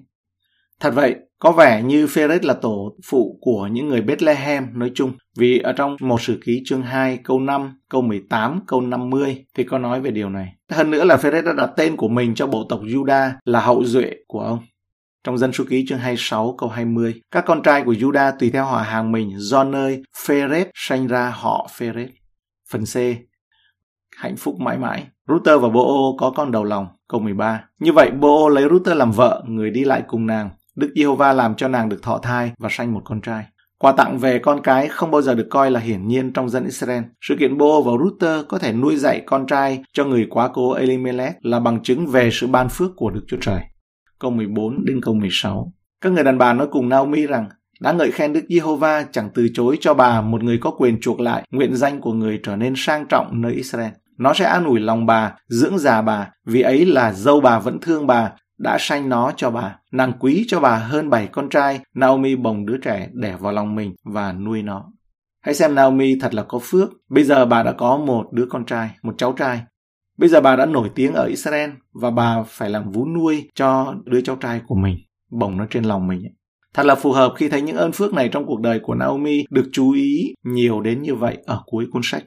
Naomi là người lúc đầu quay trở về với Chúa, đã bắt đầu tất cả công việc vĩ đại này của Đức Chúa Trời. Nếu Naomi không quyết định trở về Bethlehem, xứ sở Israel và trở lại với Đức Chúa Trời của Israel ấy, thì điều này đã không xảy ra. Đây là một minh chứng tuyệt vời về những gì Đức Chúa Trời có thể làm qua một người phụ nữ nghèo khổ quay trở lại với Ngài. Nó cũng phù hợp vì Naomi là người đã nói ở trong chương 1. Bà nói rằng, Đấng Toàn Năng đã đãi tôi cách cay đắng lắm. Đức Giê-hô-va dắt tôi về tay không. Chúa đã làm chứng chống lại tôi. Router chương 1 câu 20-21. Giá như Naomi có thể nhìn thấy cuối cùng Chúa sẽ ban phước cho nhiều biết bao. Nhưng một bí mật của đức tin ấy là sự bất ngờ. Sự bất ngờ đó là về tin điều mình không thấy được, hy vọng điều mình không thấy được. Chúng ta không thể đổ lỗi cho Naomi. Chúng ta chắc chắn cũng làm điều tương tự. Nhưng chúng ta cũng nên học hỏi từ những gì bà học được. Chúng ta nên biết rằng kế hoạch của Đức Chúa Trời là hoàn hảo và tràn ngập tình yêu thương. Và ngay cả khi chúng ta không thể hiểu được những gì Ngài đang làm và tất cả dường như quá tuyệt vọng, thì Ngài vẫn biết những gì Ngài đang làm. Chúng ta nên biết rằng mọi sự hiệp lại có ích cho những người yêu mến Đức Chúa Trời, cho những ai được gọi theo sự định trước của Ngài. Roma chương 8 câu 28, câu 17 đến 22. Những người phụ nữ lân cận đặt tên cho nó là Obed mà rằng một đứa trai đã sanh cho Naomi. Obed là cha của Isai, ông của David. Này là dòng dõi của Phares. Phares sanh Hezron, Hezron sanh Ram, Ram sanh Aminadab, Aminadab sanh Nahason, Nahason sanh Sanh-môn, Sanh-môn sanh Boo, Boo sanh Obed, Obed sanh Isai, Isai sanh David. Con trai của Ruther và Boo được đặt tên là Obed. Obed có một con trai tên là Isai, ông có một con trai tên là David và Isai, ấy, con trai của Isai là David. Và David có một hậu duệ tên là Chúa Giêsu, đấng Messi. Bàn tay của Đức Chúa Trời ở toàn khắp lịch sử. Đức Chúa Trời thực hiện mục đích của Ngài từ thế hệ này sang thế hệ khác. Giới hạn của chúng ta ấy, về thời gian là trong một đời người. Mỗi người chúng ta đều thấy rất ít những gì xảy ra. Gia phả là một cách nổi bật để cho chúng ta thấy tính liên tục của ý chỉ Đức Chúa Trời trải qua các thời đại. Tiến trình của lịch sử không hề lộn xộn, tất cả đều có mục đích và mục đích đó là mục đích của Chúa. Obed là cha của Isai, ông của David hay là bản dịch ờ, khác thì nói rằng Isai là cha của David. Việc Naomi trở lại Bethlehem và nguồn gốc của David ở Bethlehem, sự mà Ruther và Boo gặp nhau, đó là lý do tại sao Joseph và Mary phải đến Bethlehem để ghi danh vào cuộc điều tra dân số của Augusta trong Luca chương 2 câu 1 đến câu 5. Ruther và Boo là lý do tại sao Chúa Giêsu được sinh ra ở tại Bethlehem. Nhưng việc đề cập với Chúa Giêsu trong sách Ruther này không bắt đầu bằng việc đề cập đến vua David. Chúa Giêsu đã tuyên bố là người cứu chuộc anh em mình. Được minh họa bởi Boo, người anh em có quyền cứu chuộc phải là thành viên ở trong gia đình. Chúa Giêsu đã thêm nhân tính của Ngài vào trong thần tính đời đời của Ngài. Để Ngài là con người, viết hoa đấy. Có thể là bà con, anh em của chúng ta, tức là Ngài có phần vào thịt và huyết đấy. Bởi vì con cái có phần về thịt và huyết, cho nên Chúa Giêsu cũng có phần vào đó. Và Ngài có thể cứu chuộc chúng ta được. Người anh em có quyền cứu chuộc, có nhiệm vụ mua các thành viên trong gia đình thoát khỏi cảnh nô lệ. Chúa Giêsu đã cứu chuộc chúng ta khỏi nô lệ cho tội lỗi và cho sự chết. Người anh em có quyền cứu chuộc có nghĩa là mua lại ruộng đất đã bị tịch thu. Chúa Giêsu sẽ cứu chuộc cả đất mà nhân loại đã bán cho Satan, mà con người đầu tiên ấy là Adam đã bán cho Satan. Bộ với tư cách là người bà con có quyền cứu chuộc Ruther không bị thúc đẩy bởi tư lợi mà được thúc đẩy bởi tình yêu thương dành cho Ruther. Động lực của Chúa Giêsu để cứu chuộc chúng ta là tình yêu thương lớn lao của Ngài dành cho chúng ta. Bộ với tư cách là người bà con có quyền cứu chuộc Router phải có một kế hoạch để chuộc Router cho chính mình. Và một số người có thể cho rằng kế hoạch đó là ngu ngốc.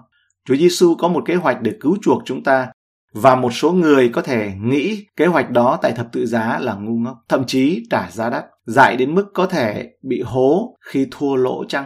Nhưng kế hoạch đó lại là hiệu quả và vinh quang. Bộ với tư cách là người bà con có quyền cứu chuộc Ruther đã lấy nàng. Những người mà Chúa Giêsu đã cứu chuộc được gọi chung là cô dâu của Đấng Christ, là hội thánh. Ephesos chương 5 câu 31 đến 32. Vậy nên người đàn ông phải lìa cha mẹ và dính díu với vợ mình, hai người cùng nên một thịt. Sự mầu nhiệm ấy là lớn, tôi nói về Đấng Christ và hội thánh vậy, Adam cuối cùng ấy.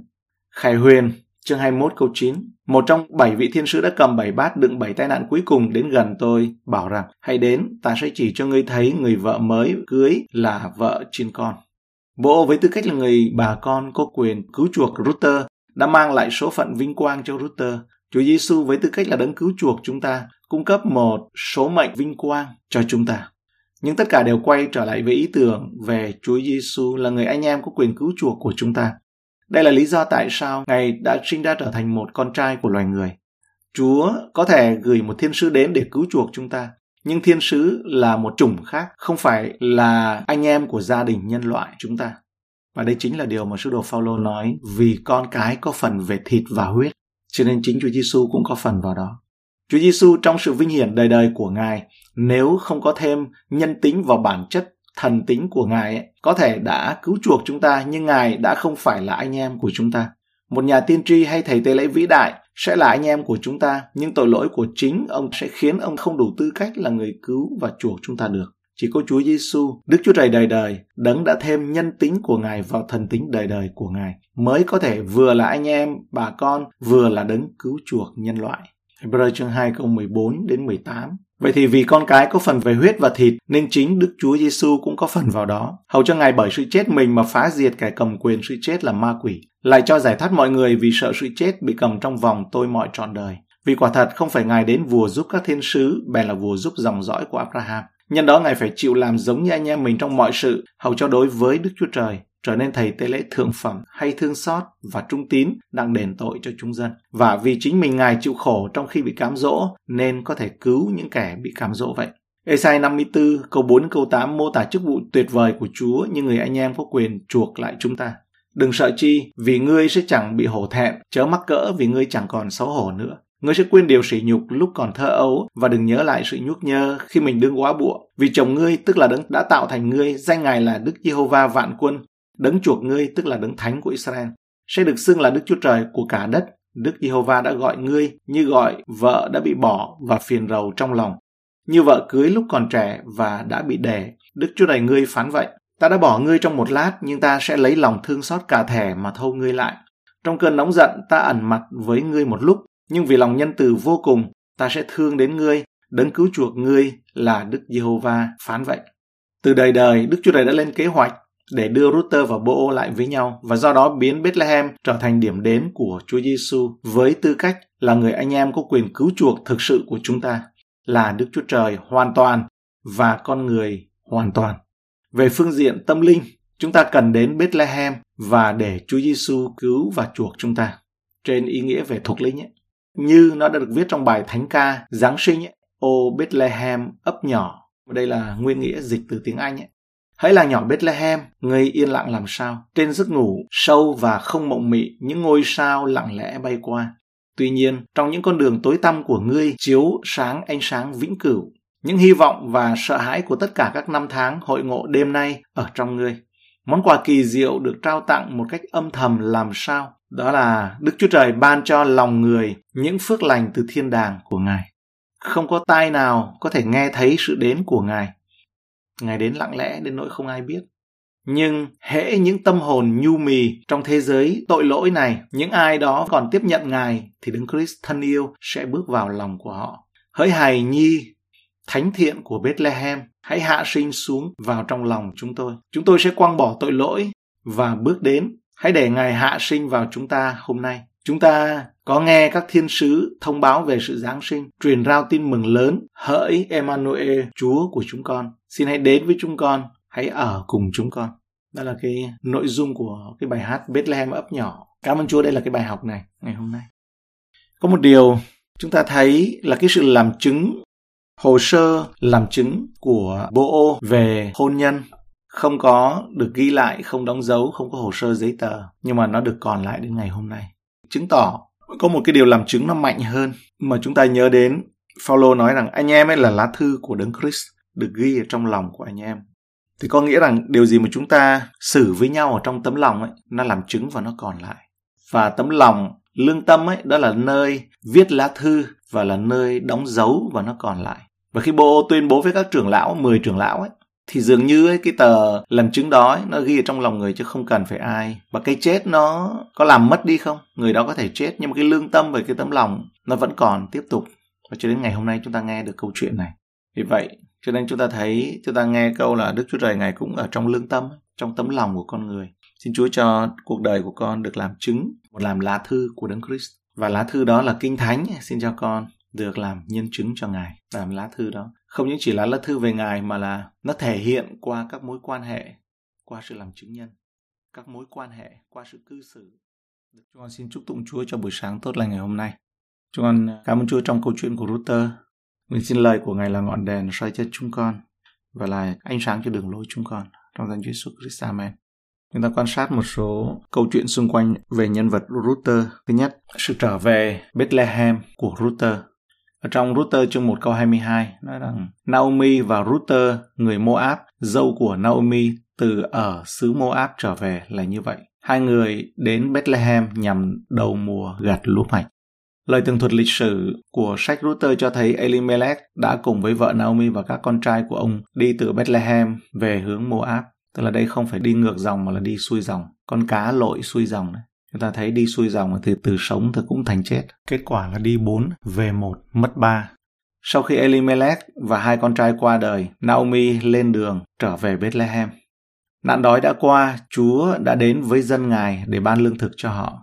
Trong uh, Ruther chương 1 câu 6 và câu 7. Bây giờ Naomi có nghe nói rằng Đức Giêsu va đã đoái xem dân sự Ngài và ban lương thực cho. Bèn đứng dậy cùng hai dâu mình đặng từ xứ Moab trở về. Vậy người lìa bỏ chỗ mình đã ở cùng hai dâu mình lên đường đặng trở về xứ Juda. Con dâu của bà là Ruther ấy đã muốn đi theo Naomi. Nhưng Naomi bảo Ruther hãy quay về đi. Nhưng mà những cái lời của Naomi nói không làm cho Ruther thối lui. Vì vậy, Naomi trở về Bethlehem. Tuy nhiên, ấy, Ruther thì chưa bao giờ đến Bethlehem. Quê hương của Ruther trước đây là Moab.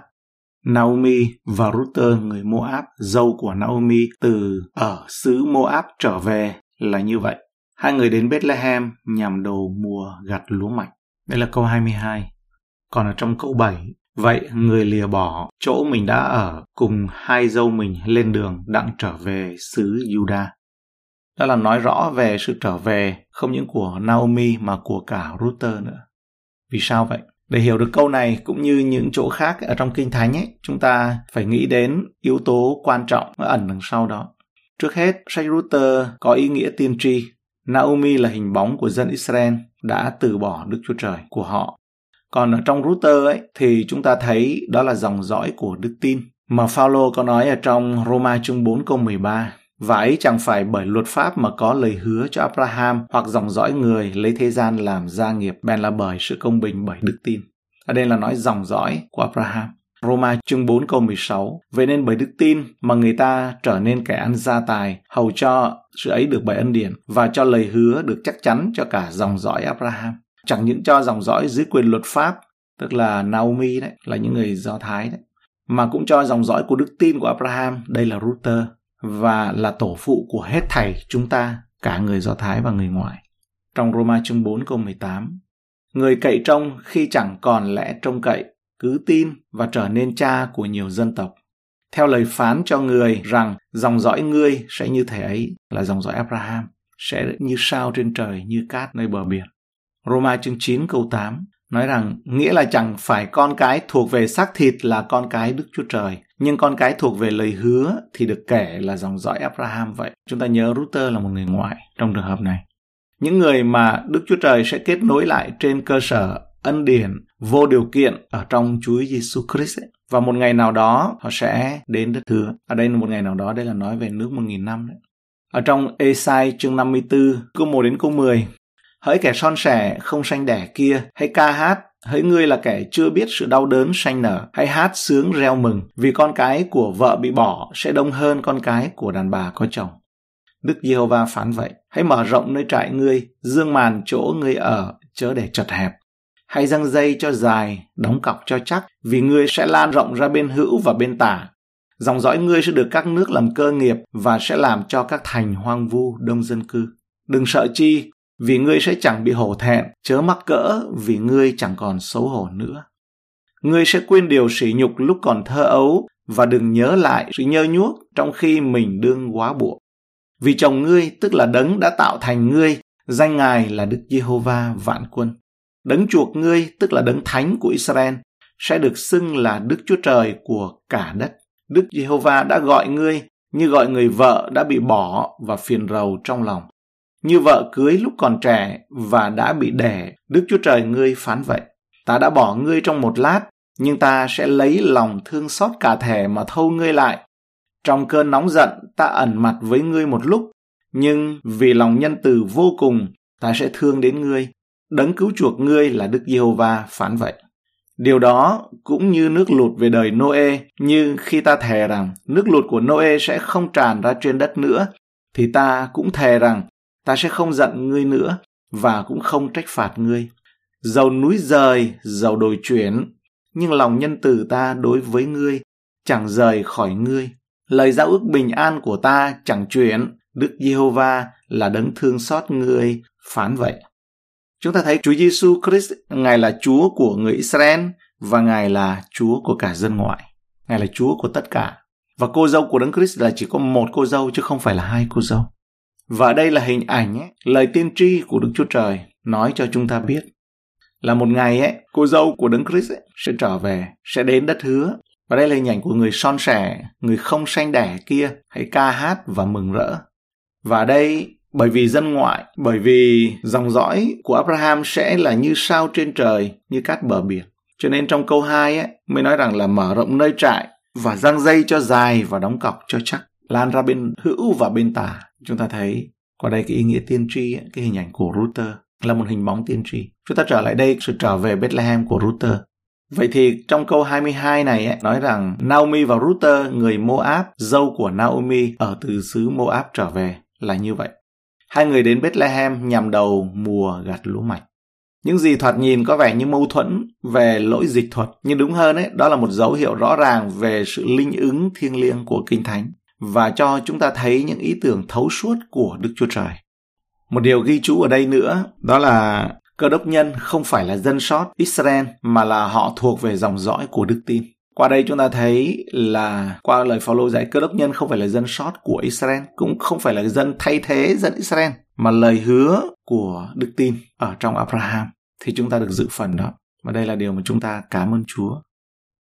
Thứ hai đó là mua và chuộc. Ý nghĩa của nó là như thế nào? Ở trong Luther 4 ấy, thì minh họa cho cái điểm này. Bộ thách thức người bà con gần gũi hơn của mình để chuộc phần thừa kế của Elimelech. Ban đầu người đã đồng ý vì khi nghĩ rằng chỉ mua đất thôi. Đó là một công việc kinh doanh, nó sẽ có lời. Nhưng mà bộ nhắc lại rằng ấy là sự chuộc sản nghiệp không chỉ là mua cái sản nghiệp đó, tức là liên quan đến việc đảm nhận các quyền hạn và trách nhiệm của cả sản nghiệp, cả đồ vật và cả con người là duy trì danh hay là dòng họ cho người anh em đã qua đời, tức là lấy router là người còn có thể sinh con đẻ cái được thì lúc này ấy, cái người bà con gần kia ấy là từ chối cho nên chúng ta thấy có một sự khác biệt rõ ràng giữa sự mua và sự chuộc một điều nữa ở trong hai phía rơi chương 2 câu 1 thì cho chúng ta cũng thấy được rằng Do vậy trong dân chúng đã có những tiên tri giả và cũng sẽ có giáo sư giả trong anh em.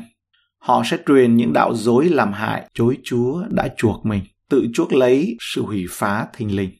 Ở đây cái câu này có nghĩa rằng là, là có những kẻ được chuộc rồi nhưng bây giờ họ từ chối đấng đã chuộc mình. Chúa Giêsu thì Ngài đã làm cả hai. Chúng ta đã được mua bởi vì Chúa Giêsu Christ đã mua chúng ta qua sự chết của Ngài, sự phục sinh của Ngài và Ngài chuộc chúng ta. Bởi vì sao mà Ngài mua và Ngài chuộc chúng ta được là bởi vì Ngài là Chúa, Ngài có mọi quyền phép. Matthew 28 câu 18 thì đó là đấng đã sống lại và Ngài chuộc chúng ta. Ban đầu thì Ngài phải trả cái giá và cái giá đó là phải trả giá bằng huyết. Mà khi Ngài chuộc ấy thì đó là lúc mà Ngài sống lại. Cho nên ấy là lúc mà Ngài sống lại rồi ấy thì Ngài mới gọi chúng ta là anh em. để Xem ở trong Hebrew chương 2 này, từ câu 10. Đấng mà muôn vật hướng về Ngài và bởi Ngài vì muốn đem nhiều con đến sự vinh hiển thì đã khiến đấng làm cội rễ tức là làm tác giả làm đầu tiên ấy, của sự cứu rỗi của những con ấy bởi sự đau đớn mà là làm nên trọn lành là phải lầm thì cái câu này có thể dịch nôm na là trong bản hiệu đính ở đây nói rằng là vì muôn vật hiện hữu là do Đức Chúa Trời và vì Đức Chúa Trời nên khi muốn đem nhiều con cái đến sự vinh quang thì Ngài đã khiến đấng làm cội nguồn ơn cứu rỗi của họ phải trải qua đau khổ để được toàn hảo là điều thích hợp. Câu 11 này. Vì đấng thánh hóa và những người được thánh hóa đều bởi một cha. Đấng làm nên thánh và người được nên thánh đều bởi một cha. Vì lý do đó, Đức Chúa Giêsu không thẹn mà gọi họ là anh em. Đây là lúc mà Ngài sống lại đấy. Trong răng chương 15 Chúa nói rằng ta không gọi các ngươi là đầy tớ nữa vì đầy tớ thì không biết chủ việc chủ mình làm. Khi mà chúng ta chưa được mua ấy thì chúng ta là đầy tớ, nhưng khi được mua về ấy, và được chuộc ấy, khi Chúa Giêsu sống lại, Ngài có quyền đó. Thì sao? Thì Ngài gọi chúng ta là anh em. Câu 12 này. Khi Ngài phán, con sẽ truyền danh Chúa cho anh em con và ca ngợi Ngài giữa hội chúng hay là đây trong bản truyền thống. Tôi sẽ truyền danh Chúa cho anh em tôi và ngợi khen Chúa giữa hội chúng. Câu 13, Ngài lại phán ta sẽ tin cậy nơi Chúa. Rồi Ngài cũng phán, này ta cùng với con cái mà Đức Chúa Trời đã ban cho ta. Qua đây, ấy, Chúa Giêsu Ngài làm công việc mua và chuộc chúng ta. Đó là với tư cách là đấng đã phục sinh, đấng đã sống lại. Vì thế cho nên khi rao giảng tin lành, sứ đồ phi mới nói ở trong công vụ sứ đồ chương 10, câu 36 là Đức Chúa Giêsu đã truyền sứ điệp của Ngài đến con cái Israel, rao giảng tin lành bình an bởi Đức Chúa Giêsu Christ, tức là Chúa của mọi người, mà bản Kinh James dịch dịch là Chúa của tất cả. Chúa Giêsu Christ ngài là Chúa của muôn Chúa. Một điểm thứ ba chúng ta học qua cái câu chuyện của Ruther này nữa là chuyện về mẹ chồng nàng dâu. Chúng ta thấy qua câu chuyện của Naomi và Ruther là mối quan hệ mẹ chồng nàng dâu. Nó không như lối nghĩ thông thường, nhạy cảm, dễ căng thẳng và hay dậy sóng. Sách Ruther cho thấy rõ ràng mọi chuyện cũng có thể khác đi được. Naomi có một mối quan hệ rất là nồng ấm với người con dâu Ruther và dường như ấy là sự qua đời của chồng Ruther tức là con trai của Naomi ấy, nó có một điều gì đấy nó mới bật lên giống như cái hạt giống ấy nó được đâm chồi. Hạt giống của mẹ chồng nàng dâu của người trong thuộc về dòng dõi mới là như thế nào? Tuy nhiên chúng ta thấy rằng cái vấn đề về mẹ chồng nàng dâu ít nhất thì trong kinh thánh cũng có những gợi ý đó. Và đó là những chuyện của những người khi chưa được chuộc, của những người không phải là trong dòng dõi của đức tin nhưng nằm dưới sự rùa xả của luật pháp. Ở trong Miche chương 7 câu 1 đến câu 6. Khốn nạn cho ta vì ta như khi đã hái trái mùa hạ rồi và như nho đã mót lại, không có một buồng nho để ăn, trái vả đầu mùa mà linh hồn ta vẫn ước ao cũng không có người tin kính đã mất đi khỏi đất, không còn có kẻ ngay thẳng trong loài người. Chúng nó thảy đều rình rập để làm đổ máu, ai nấy đều lấy lưới săn anh em mình. Tay chúng nó chăm sự giữ, quan trưởng thì đòi của, quan xét thì tham hối lộ, còn người lớn thì nói sự ưa muốn giữ của lòng mình. Vậy thì cùng nhau đan dệt. Và chúng ta thấy đây là cái lời tiên tri Chúa báo cho ngày cuối cùng nó sẽ như vậy. Con trẻ sẽ nhìn tất cả là màu hồng ấy, thấy ai cũng tốt với mình nhưng mà Chúa nói ngày cuối cùng thì không nha cái này cũng không phải là sự nghi ngờ mà cái này là Chúa mở mắt cho thấy câu 4 tiếp tục này người lành hơn hết trong chúng nó giống như trà chuông còn kẻ rất ngay thẳng lại xấu hơn hàng rào gai gốc ngày của kẻ canh giữ ngươi tức là ngày thăm phạt ngươi đã đến rồi nay chúng nó sẽ bối rối Câu 5. Ngươi chớ tin người lân cận của các ngươi và chớ để lòng tin cậy nơi bạn hữu mình. Hãy giữ đừng mở miệng ra cùng người đàn bà ngủ trong lòng ngươi. Vì con trai sỉ nhục cha, con gái dấy lên nghịch cùng mẹ, dâu nghịch cùng bà gia, tức là mẹ chồng ấy. Và kẻ thù nghịch của ngươi, tức là người nhà mình. Chúng ta nên nhớ đây là lời tiên tri thông báo về ngày cuối cùng. Câu này không có nghĩa rằng là chúng ta bây giờ nhìn ai cũng bằng cái ống kính này, gọi là không tin ai.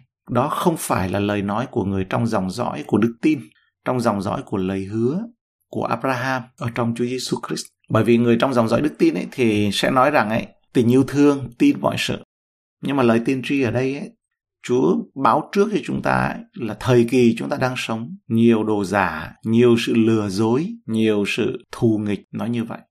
Chúa Giêsu ngài nói về đây không phải là nói về sự xung đột mà đây là nói về cái thời kỳ hỗn loạn thì cũng có nhắc đến yếu tố của con dâu và mẹ chồng là một trong những yếu tố thôi, nhiều những yếu tố khác. Matthew chương 10 câu 34 đến 39 Chớ tưởng rằng, Chúa Giêsu ngài phán ấy, ta đến để đem sự bình an cho thế gian. Ta đến không phải đem sự bình an mà là đem gươm giáo. Ta đến để phân rẽ con trai với cha, con gái với mẹ, dâu với bà gia. Và người ta sẽ có kẻ thù nghịch là người nhà mình. Ai yêu cha mẹ hơn ta thì không đáng cho ta. Ai yêu con trai hay con gái hơn ta thì cũng không đáng cho ta. Ai không vác cây thập tự mình mà theo ta thì cũng chẳng đáng cho ta.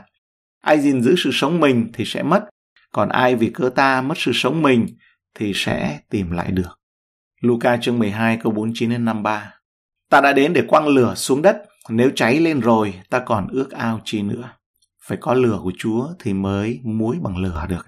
Câu 50 thì mọi người mới muối bằng lửa được. Và cái này chúng ta cần lưu ý đến ấy. Ngày cuối cùng ấy, ta sẽ đổ thần ta trên mọi loài xác thịt. Chúng ta cần nhìn một cách cân đối, có tay phải và có tay trái, kẻo mà chúng ta nhìn nó quá siêu thuộc linh ấy. trở lại câu 50 này có một phép bắp tem mà ta phải chịu đau đớn ta đau đớn biết bao cho đến chừng nào phép ấy được hoàn thành các ngươi tưởng ta đến đem sự bình an cho thế gian sao ta nói cùng các ngươi không nhưng thả đem sự phân rẽ từ nay về sau ấy nếu năm người ở chung một nhà thì sẽ phân ly nhau. Ba người nghịch cùng hai hai người nghịch cùng ba cha nghịch cùng con trai con trai nghịch cùng cha. Mẹ nghịch cùng con gái con gái nghịch cùng mẹ bà gia nghịch cùng dâu dâu nghịch cùng bà gia. Thậm chí là về thực tế bên ngoài ấy, nó có sự nghịch thù như thế này. Những câu kinh thánh này cho chúng ta thấy đó là ngày thăm phạt của Chúa ngày báo thù của Đức Giê-hô-va nhưng những người con cái của Abraham thuộc về dòng dõi của đức tin ấy thì không phải chịu sự thịnh nộ này không phải chịu nữa bởi vì Chúa Giêsu ngài nói ở trong Giăng chương 3 câu 36 rằng ấy, ai tin con thì được sự sống đời đời nhưng ai không chịu tin con ấy thì chẳng thấy sự sống đâu nhưng cơn thịnh nộ của Đức Chúa Trời vẫn ở trên người đó. Chúng ta thấy rõ ràng chưa? Một Thessalonica chương 5 câu 9. Vì Đức Chúa Trời chẳng định sẵn cho chúng ta bị cơn thịnh nộ, nhưng cho được sự giải cứu bởi Đức Chúa Giêsu Christ chúng ta. Ngày báo thù, Đức Giê-hô-va cũng là sự ứng nghiệm về sự rủa xả của luật pháp cho những ai mà không chịu theo đức tin mà cậy sự công bình của luật pháp để được làm cho trọn không cậy đức tin để được xưng công bình nhưng cậy việc làm của luật pháp để được xưng công bình còn ở trong đấng Christ ấy, dòng dõi của đức tin thì công việc được làm trọn ở trong Chúa Giêsu Christ. Galati chương 3 từ câu 8 đến câu 14. Kinh Thánh cũng biết trước rằng Đức Chúa Trời sẽ xưng dân ngoại là công bình bởi đức tin. Chúng ta thấy một ánh sao lấp ló đó là router đấy. Không phải router là ánh sao nhé, mà là cái ánh sáng lấp ló ở trong cựu ước ấy. Khi chúng ta đọc thấy router chưa? Đó là dân ngoại được xưng công bình bởi đức tin. Nên đã rao truyền trước cho Abraham tin lành này, các dân sẽ nhờ ngươi mà được phước. Ấy vậy, ai tin thì nấy được phước với Abraham là người có lòng tin.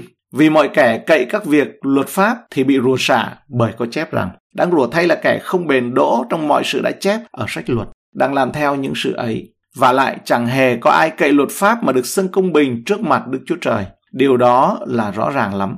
Vì người công bình sẽ sống bởi đức tin. Và luật pháp vốn không phải đồng một thứ với đức tin. Nhưng luật pháp có chép rằng người nào vâng giữ các điều răn thì sẽ nhờ đó mà sống. Đấng Christ đã chuộc chúng ta khỏi sự rủa xả của luật pháp bởi Ngài đã nên sự rủa xả vì chúng ta. Vì có lời chép, đáng rủa xả thay là kẻ bị treo trên cây gỗ, hầu cho phước lành ban cho Abraham nhờ Đức Chúa Giêsu Christ mà được rải khắp trên dân ngoại, lại hầu cho chúng ta cậy đức tin mà nhận lãnh Đức Thánh Linh đã hứa cho. Chúng ta trở lại đây. Sự báo thù thuộc về Đức Giê-hô-va, sự rủa xả. Phaolô dặn chúng ta ấy, đừng rủa xả ở trong Roma chương 12 câu 14. Hãy chúc phước cho kẻ bắt bớ anh em, hãy chúc phước chớ nguyền rủa. Chúng ta tạ ơn Chúa trong dòng dõi của đức tin, chứ không phải dòng dõi của luật pháp. Nếu mà nói về dòng dõi của luật pháp ấy, chúng ta ngàn phần trăm ấy không bao giờ được có phần ở trong những điều mà chúng ta học ở trong kinh thánh. Nhưng bởi dòng dõi của đức tin mà Chúa Giêsu Christ nói đó là dành cho những ai được sinh ra một lần thứ hai. Chúng ta được bước theo một luật mới như ở trong Roma chương 8 câu 1. Cho nên hiện nay chẳng còn có sự đoán phạt nào cho những kẻ ở trong Đức Chúa Giêsu Christ. Vì luật pháp của Thánh Linh sự sống đã nhờ Đức Chúa Giêsu Christ buông tha tôi khỏi luật pháp của sự tội và sự chết. Đức Chúa Trời Ngài biết sự căng thẳng giữa các cá nhân có thể dễ dàng phát sinh ở đâu. Chúng ta trở lại về mối quan hệ mẹ chồng và nàng dâu và trở lại những mối quan hệ hàng ngày trong cuộc sống của chúng ta. Nhưng nhờ ân điển của Đức Chúa Trời, ấy, mỗi một tín đồ đấng Christ có thể trở nên gương mẫu về mọi mặt và tìm kiếm đảm bảo sự bình an nhiều nhất như có thể. Và khi mọi người trong một gia đình biết Chúa thì việc duy trì các mối quan hệ tốt sẽ không khó khăn như Naomi và Ruther. Vậy thì trong văn hóa cơ đốc giáo không còn có chuyện mẹ chồng nàng dâu nữa. Và chúng ta không phải ở trong sự mà khôn ngoan của thế gian như sứ đồ Phaolô nói ở đây. Ở trong ờ, Colosse chương 2 câu 8 Hãy giữ chừng kẻo có ai lấy triết học và lời hư không theo lời truyền khẩu của loài người, sơ học của thế gian, không theo đấng Christ mà bắt anh em phục chăng. Hãy giữ chừng. Vậy thì chúng ta không còn phải nằm ở trong cái guồng và sự khôn ngoan của thế gian nữa. Bởi vì sao? Câu 9 này. Vì sự đầy dẫy của bổn tánh Đức Chúa Trời thảy đều ở trong đấng Christ, đấng ấy là đấng Christ, như có hình, như được hiện thân ở trong Đức Christ. Anh em lại nhờ Ngài mà được đầy dẫy mọi sự, vì Ngài là đầu của mọi quyền cai trị và mọi thế lực. Tuyệt vời không ạ? Cảm ơn Chúa. Vậy thì mỗi ngày chúng ta có thể được đến với Chúa hàng ngày và đừng quên lời mời của Chúa Giêsu Christ. Lời mời của Chúa Giêsu Christ cho chúng ta ấy là gì? Chúng ta đang sống mà dễ ở giữa hai dòng nước và chúng ta cần phải làm quyết định và lựa chọn mỗi ngày. Khi còn sống trong xác thịt ấy, thì lời Chúa nói rằng liều mình và vác thập tự giá. Có thể chúng ta không có sự căng thẳng và mệt mỏi như là trong trường hợp này Naomi và Ruther. Qua đây chúng ta thấy mối quan hệ của họ được vượt qua khỏi cái sự thông thường, vượt qua khỏi là bởi vì Naomi quả thật là một người qua đây thấy là có đức tin, ảnh hưởng đến cả Ruther và Ruther cũng trở thành người tin và yêu Chúa, là người lội ngược dòng nước, ngược dòng nước thì sẽ sống. Và nhớ lại lời mời của Chúa Giêsu, nếu hàng ngày chúng ta mệt mỏi thì chúng ta hãy nhớ cái phần của chúng ta có ở trong Chúa Giêsu. Matthew 11 câu 25 đến 30. Lúc đó Đức Chúa Giêsu nói rằng: Hỡi Cha là Chúa của trời đất. Tôi khen ngợi Cha vì Cha đã giấu những điều này với kẻ khôn ngoan, người sáng dạ mà tỏ ra cho những con trẻ hay. Thưa Cha, phải thật như vậy vì Cha đã thấy điều đó là tốt lành.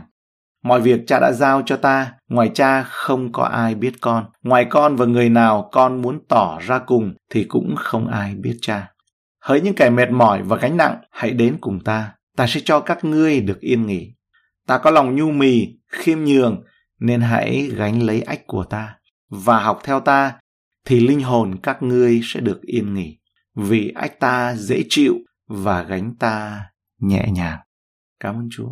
Chúng con giờ lời cảm ơn Ngài cho những bài học trong ngày hôm nay về câu chuyện của Router. Chúng con thấy Chúa Ngài chuẩn bị cho một dòng dõi và Ngài vẫn tiếp tục công việc của Ngài qua Abraham ấy, đó là dòng dõi của đức tin. Nó ảnh hưởng đến những con người như là từ Naomi rồi đến Router. Và sự mà dân ngoại cũng có thể được nhập vào cùng với trong dân Israel mà điều này chỉ có thể xảy ra được ở trong Chúa Giêsu Christ mà thôi. Ở trong Chúa Giêsu Ngài đã xóa đi sự thù nghịch. Còn chúc bình an đến dân sự cho những Chúng con cảm ơn Chúa cho buổi sáng tốt lành ngày hôm nay. Xin chúc tụng lời của Ngài ở trong uh, sách Luther. Chúng con cầu nguyện xin lời Chúa là ngọn đèn soi chân chúng con và là ánh sáng cho đường lối chúng con. Con cầu nguyện trong danh Chúa Jesus Christ. Amen. Chúng ta đã học qua bốn chương của sách Luther. Hôm nay chúng ta sẽ quan sát về một số ý nghĩa ở trong uh, sách này từ những góc cạnh khác nhau. Hôm nay à, chúng ta quan sát về sân đạp lúa, về ý nghĩa thuộc linh của sân đạp lúa là nơi gặp gỡ của Bo và Router có nhắc đến cái câu chuyện tình yêu dẫn đến làm theo lời điều răn mạng lệnh của Chúa, dẫn đến sự hôn nhân, dẫn đến trách nhiệm thì mình cùng quan sát nha. Được sàng sảy trên sân đạp lúa. Trong Kinh Thánh, sân đạp lúa là nơi diễn ra việc sàng sảy. Sân đạp lúa của Otnan cho thấy là một của tế lễ hy sinh được dâng ở tại đó theo như sự hướng dẫn của Chúa. Khi David mà được Chúa hướng dẫn cho nhìn thấy đến nơi sân đạp lúa bởi vì lúc đó bị bệnh dịch hoành hành bởi tội lỗi của ông và sự phán xét Đức Chúa Trời như thế nào. Trên sân đập lúa của Kedeon đã được xác định về mục đích của Đức Chúa Trời. Ngài gọi Kedeon là tại sân đập lúa. Rồi đức tin của Simon tin vào Đấng Christ cũng được thử thách qua sự sàng sảy đó. Luca chương 22 câu 31 32. Hỡi Simon Simon, này quỷ sa tăng đã rời sàng sảy ngươi như lúa mì. Song ta đã cầu nguyện cho ngươi, hầu cho đức tin ngươi không thiếu thốn. Vậy đến khi ngươi đã hối cải, hãy làm cho vững trí anh em mình. Và trong Matthew chương 3 thì sự thì Giăng tít cũng nói về sự sàng sảy đó. Có sàn tút lúa của Đức Chúa Trời. Hạt lúa mì của Ngài được gom lại, nhưng mà còn rơm rạ hay là trấu ấy, lúa lép ấy thì bị mang đi đốt. Giăng tít nói rằng khi thấy nhiều người trong người Pharisee và Giaduce đấy, Matthew chương 3 từ câu 7 đến câu 12. Thấy nhiều người Pharisee và Sadduce đến chịu bắp tem, Giang nói rằng, hỡi dòng dõi rắn lục kia, ai đã dạy các ngươi tránh khỏi cơn giận ngày sau. Vậy các ngươi kết quả xứng đáng với sự ăn năn và đừng tự khoe rằng Abraham là tổ chúng ta. Vì ta nói cho các ngươi rằng Đức Chúa Trời có thể khiến đá này sanh ra con cái cho Abraham được. Bây giờ cây búa đã để kề rễ cây, vậy hãy cây nào không sanh trái tốt thì sẽ phải bị đốt và trụng. Về phần ta, ta lấy nước mà làm phép báp tem cho các ngươi ăn năn. Song đứng đến sau ta có quyền phép hơn ta. Ta không đáng sách giày ngài. Ấy là đấng sẽ làm phép bắp tem cho các ngươi bằng đức thánh linh và bằng lửa. Tay ngài cầm cái nia mà dê thật sạch sân lúa mình và ngài sẽ chứa lúa vào kho, còn rơm rạ thì đốt trong lửa chẳng hề tắt. Và chúng ta thấy có một cái sân đập lúa báo hiệu tiên tri vào ngày cuối cùng. Trong lời giải mộng của Daniel về giấc mơ của vua Nebuchadnezzar. Đó là Daniel chương 2 câu 31 đến 35. Hỡi vua, vua nhìn xem, và này có một pho tượng lớn, pho tượng đó to lớn và rực rỡ lạ thường, đứng trước mặt vua và hình dạng dữ tợn. Đầu pho tượng này bằng vàng ròng, ngực và cánh tay bằng bạc, bụng và vế bằng đồng, ống chân bằng sắt và bàn chân thì một phần bằng sắt, một phần bằng đất sét. Vua nhìn pho tượng cho đến khi có một hòn đá chẳng phải bởi tay đục ra, đến đập vào bàn chân bằng sắt và đất sét của tượng làm cho tan nát. Bây giờ, sắt, đất sét, đồng, bạc và vàng đều cùng nhau tan nát cả, trở nên như rơm rác bay trên sân đạp lúa mùa hạ, phải gió đùa đi. Chẳng tìm nơi nào cho chúng nó.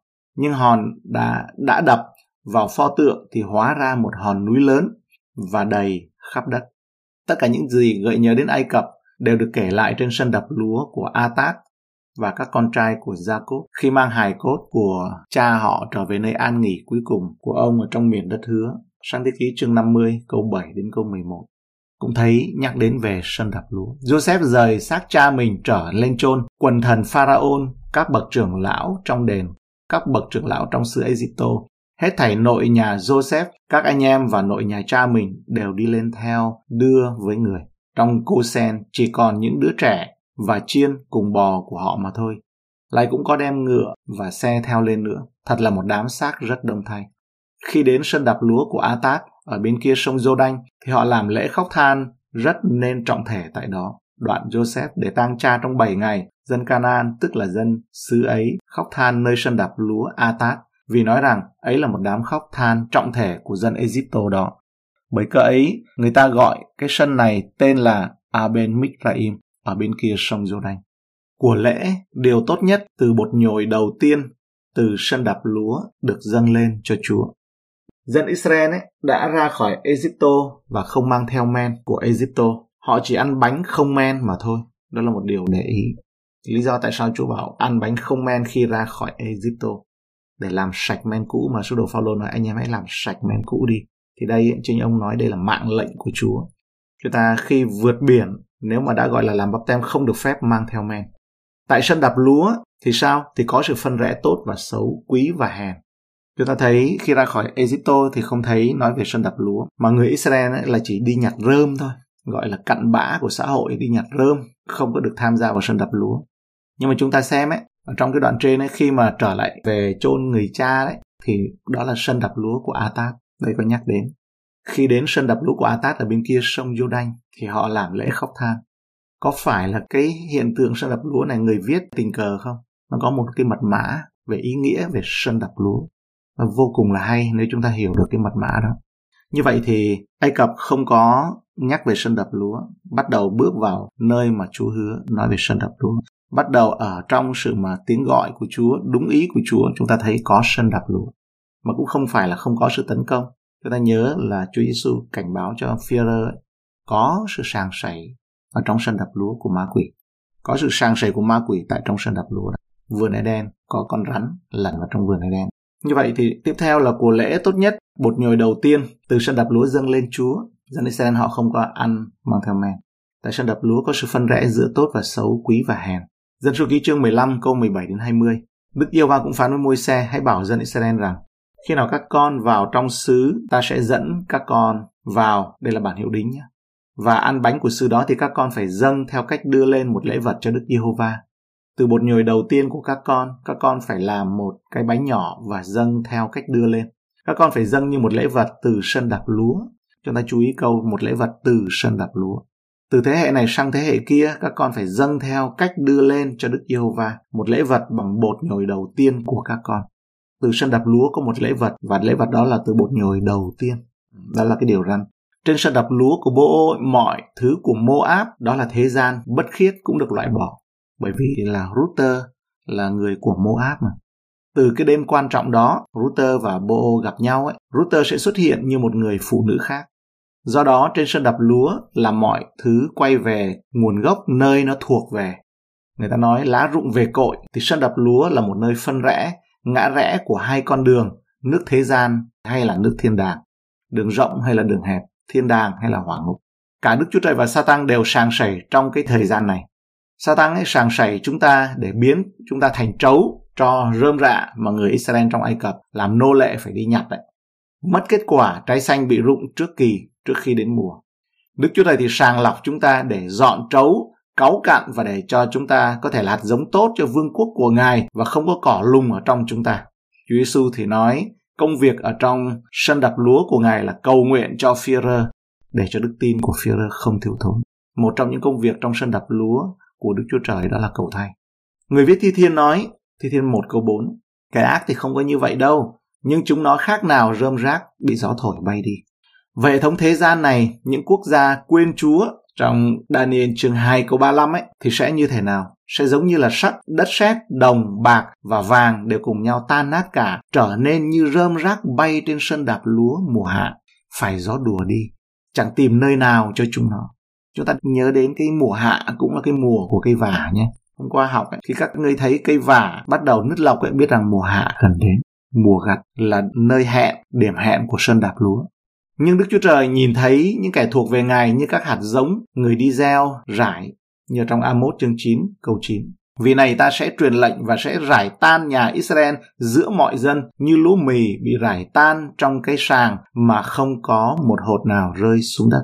Dân Israel bị rải ta Như vậy thì mùa gặt đây ngắn hĩ. Dân Israel bị rải từ bao giờ? Có phải 2.000 năm nay cho đến năm 48 không? Esai chương 21 câu 10 Hỡi lúa bị đạp của ta là thóc trên sân kia, sự ta đã nghe từ Đức Yêu Va vạn quân, tức Đức Chúa Trời của Israel thì ta đã bảo cho ngươi biết.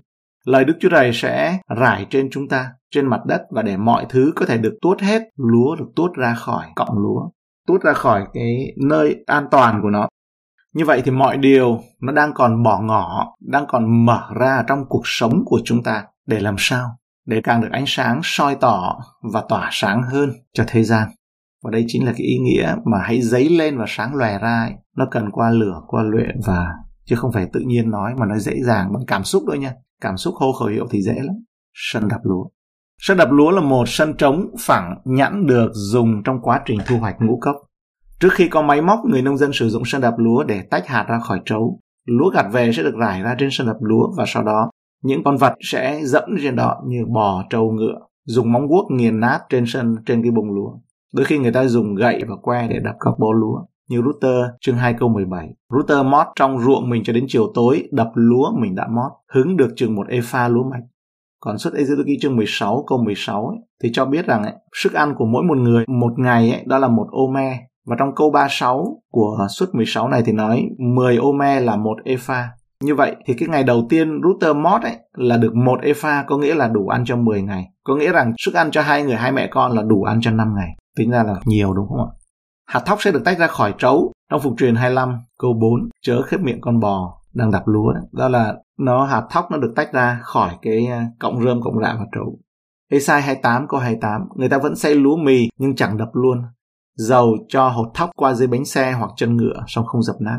Rồi sau đó nó được quăng tung lên không trung để gió thổi lớp vỏ, lớp rơm trấu đi, để lại hạt tốt. Cái hạt tốt nó nặng ấy thì nó rơi xuống. Điều này được gọi là sàng sảy. Một sân đập lúa đóng vai trò rất quan trọng trong câu chuyện về kinh thánh như trong Luther và Bô. Vào thời điểm đó, nếu một người phụ nữ có chồng bị chết, rất là khó khăn để mà tồn tại. Chúa đã có chương trình cho họ trong luật pháp của Ngài. Đó là người quá phụ trẻ sẽ được người anh em của mình chuộc, có quyền chuộc bởi những người anh em gần nhất về phía chồng. Lê Vi Ký chương 25 câu 25, Ruther 2 câu 20. Ruther được mẹ chồng là Naomi khuyến khích xuống sàn đập lúa nơi Bô sàn lúa mạch. À, nàng phải đợi cho đến khi ông ăn xong nằm nghỉ sau đó mới dở mền nơi chân ông nằm. Và đây là biểu tượng nói rằng nàng mong muốn được bô cứu chuộc. Luther chương 3 mối liên hệ giữa người cứu chuộc anh em bà con và sân đập lúa trong câu chuyện này có lẽ không phải là ngẫu nhiên sân đập lúa tượng trưng cho sự phán xét ở trong kinh thánh tiên tri OC nói tiên tri trong cựu ước về dân Israel rằng OC 13 câu 3 Vậy nên chúng nó sẽ giống như mây ban mai, như móc buổi sáng tan đi lúc sớm, như rơm rác bị gió lốc đùa khỏi sân đạp lúa, như khói bởi ống khói toát ra. Trong số các dân tộc sẽ chống lại Đức Chúa Trời trong thời kỳ cuối cùng thì tiên tri Miche nói ở trong Miche 4 câu 11 đến 13. Bây giờ có nhiều nước nhóm lại nghịch cùng ngươi, nói rằng nguyền cho nó bị uế tục và nguyền cho con mắt chúng ta xem thấy sự ước ao mình xảy đến trên Sion song chúng nó không biết ý tưởng Đức Giê-hô-va, không hiểu mưu của Ngài vì Ngài đã nhóm chúng nó lại như những bó lúa nơi sân đạp lúa. Vậy hỡi con gái Sion, hãy trỗi dậy khá dày đạp vì ta sẽ làm cho sừng ngươi nên sắt, vó ngươi nên đồng, ngươi sẽ nghiền nát nhiều dân và ta sẽ dâng lợi của chúng nó cho Đức Giê-hô-va, của cải của chúng nó cho Chúa trên cả đất. Đức Chúa Trời chính là Chúa Giêsu Christ. Rơm rác và trấu được nhắc đến trong thi thiên như một biểu tượng của sự hủy diệt. Thi thiên 1 câu 4 ấy, Kẻ ác thì không như vậy đâu, chúng nó như khác nào rơm rác bị gió thổi bay. Còn Giang Bốc Tít gọi Chúa Giêsu là đấng có thể tách hạt tốt ra khỏi trấu bằng một cái nĩa sắc để mà gom hạt thóc lúa của Ngài vào trong kho. Còn rơm trấu thì đốt trong lửa không hề tắt. Ma thơ chương 3 câu 12. Ngài cầm cái nia mà dê thật sạch lúa trong sân mình và Ngài sẽ chứa lúa vào kho, còn rơm rạ thì đốt trong lửa chẳng hề tắt. Sân đập lúa là ngã rẽ của thiên đàng hay hỏa ngục. Đây là cây lúa không nghĩ rằng sẽ có một ngày nó sẽ về sân đập lúa. Chúng ta cũng đừng nghĩ sẽ có ngày mà không qua lửa. Và sứ đồ Phaolô dạy chúng ta rằng ấy, phải trải qua hoạn nạn thì mới được vào nước thiên đàng. Một Corinto chương 3 câu 13 vì công việc của mỗi người sẽ bày tỏ ra, ngày đến sẽ tỏ tường công việc đó, nó sẽ trình ra trong lửa và công việc của mỗi người đáng giá nào lửa sẽ chỉ ra. Ví bằng công việc của ai xây trên nền được còn lại thì thờ đó sẽ lãnh phần thưởng. Còn nếu công việc họ bị thiêu hủy thì mất phần thưởng. Còn về phần người đó sẽ được cứu song dường như qua lửa nếu công việc của họ bị thiêu hủy. Một Phía rơi chương 4 câu 12 Hỡi kẻ rất yêu dấu khi anh em bị trong lò lửa thử thách chớ lấy làm lạ như mình gặp một việc khác thường. Nhưng anh em có phần trong sự thương khó của Đấng Christ bao nhiêu thì hãy vui mừng bấy nhiêu hầu cho đến ngày vinh hiển của Ngài hiện ra thì anh em cũng được vui mừng nhảy nhót. Ví bằng anh em vì cớ danh Đấng Christ chịu sỉ nhục thì anh em có phước vì sự vinh hiển và thánh linh của Đức Chúa Trời đậu trên anh em. Chúa Giêsu dặn trước cho chúng ta rằng trong mát chương 10 câu 49 vì mỗi người sẽ bị muối bằng lửa. Còn trong răng 15 từ câu 1 đến câu 6, Chúa cũng nói, ta là gốc nho thật, cha ta là người trồng nho, hệ nhánh nào trong ta mà không kết quả thì Ngài chặt hết, và Ngài tỉa sửa những nhánh nào kết quả để được sai trái hơn. Các ngươi đã được trong sạch vì lời ta đã bảo cho. Hãy cứ ở trong ta, thì ta sẽ ở trong các ngươi. Như nhánh nho, nếu không dính vào gốc nho, thì không tự mình kết quả được. Cũng một lẽ ấy, nếu các ngươi chẳng cứ ở trong ta, thì cũng không kết quả được. Ta là gốc nho, các ngươi là nhánh, ai cứ ở trong ta và ta trong họ thì sinh ra lắm trái. Vì ngoài ta các ngươi chẳng làm chi được. Nếu ai chẳng cứ ở trong ta thì phải ném ra ngoài cũng như nhánh nho, nhánh khô đi. Người ta lượm lấy quăng vào lửa thì nó cháy. Cảm ơn Chúa, tôi nghĩ là hôm nay chúng ta học đến đây thôi. Cái phần bài sân đập lúa này nó vô cùng là tuyệt vời. Ngày mai chúng ta sẽ đi tiếp. Sân đập lúa nơi Bo và Router gặp nhau, nơi sẽ dẫn đến sự hôn nhân, mà nơi cũng có rơm trấu bóc tách ra. Hallelujah. Chúng con dâng lời cảm ơn Ngài.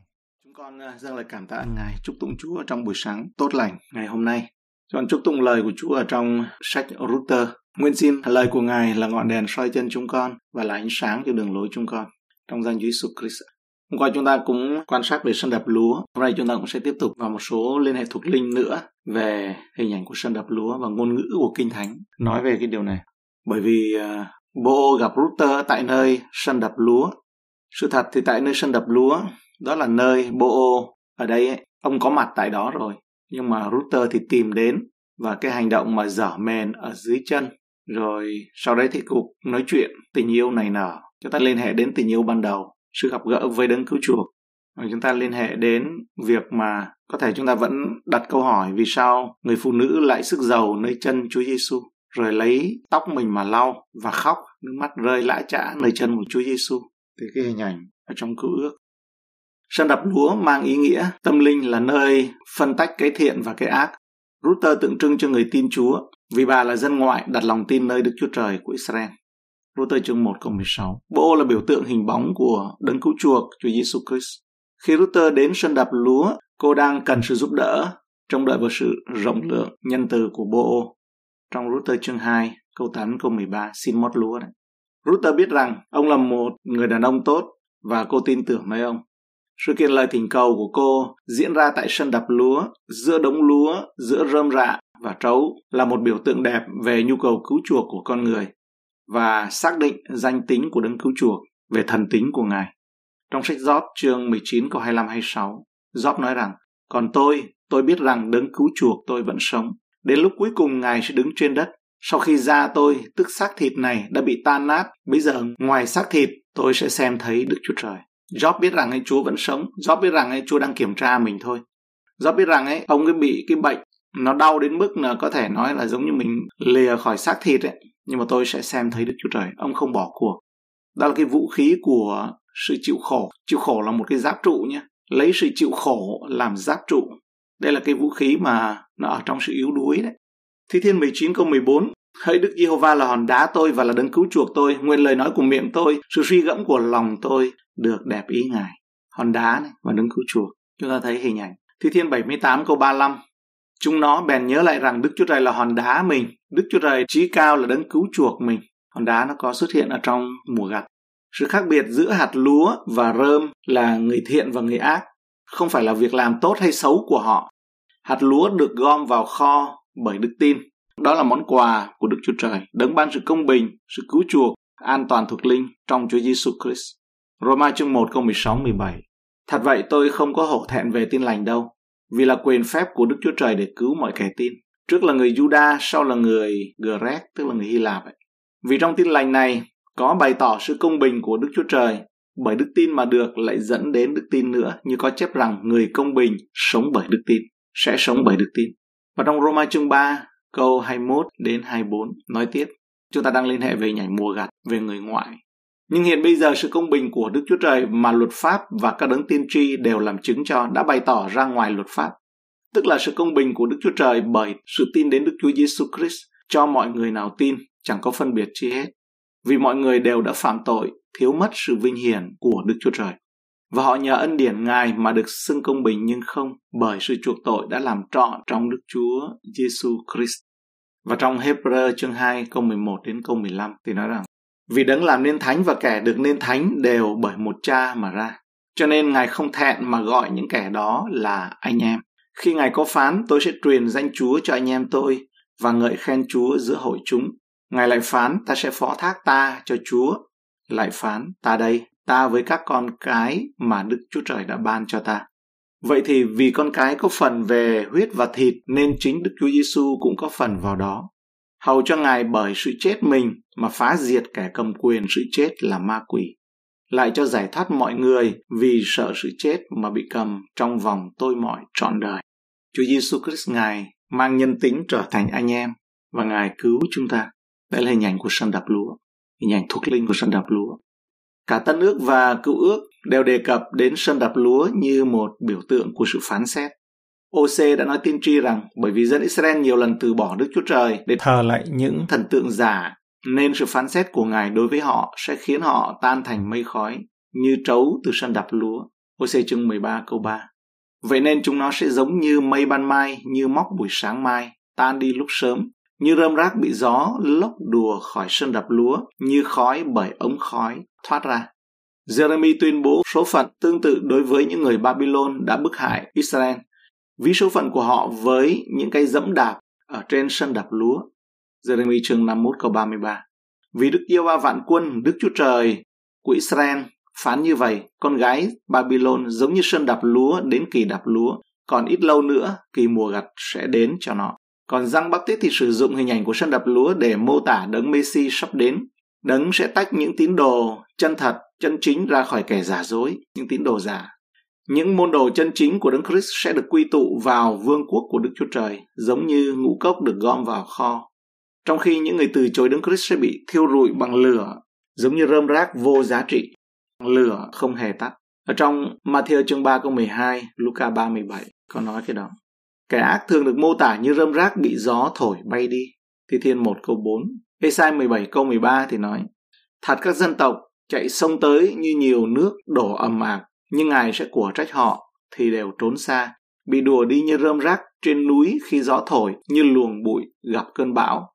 Hình ảnh tương tự về việc những hạt tốt và chắc được tách ra khỏi cỏ dại, nhẹ dạ và vô giá trị cũng xuất hiện ở trong ngụ ngôn về lúa mì và cỏ lùng.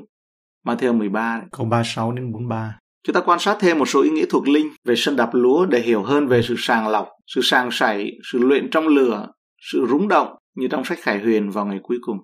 Giúp cho chúng ta có thêm lăng kính khi nhìn vào cuộc sống và thế sự và chúng ta được thấy rõ hơn về sự tể trị của đấng toàn năng, sự quan phòng của Chúa trong mọi hoàn cảnh.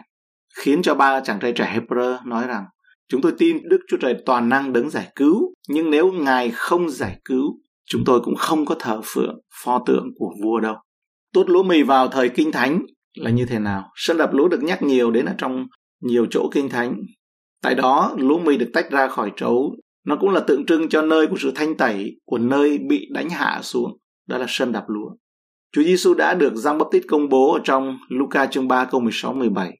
Về phần ta thì làm bắp tem cho các ngươi bằng nước, song có một đấng quyền phép hơn ta, tức là Giăng Bắp Tít đang nói đấy và ta không đáng mở dây giày cho Ngài. Chính Ngài sẽ làm phép bắp tem cho các ngươi bằng Đức Thánh Linh và bằng lửa.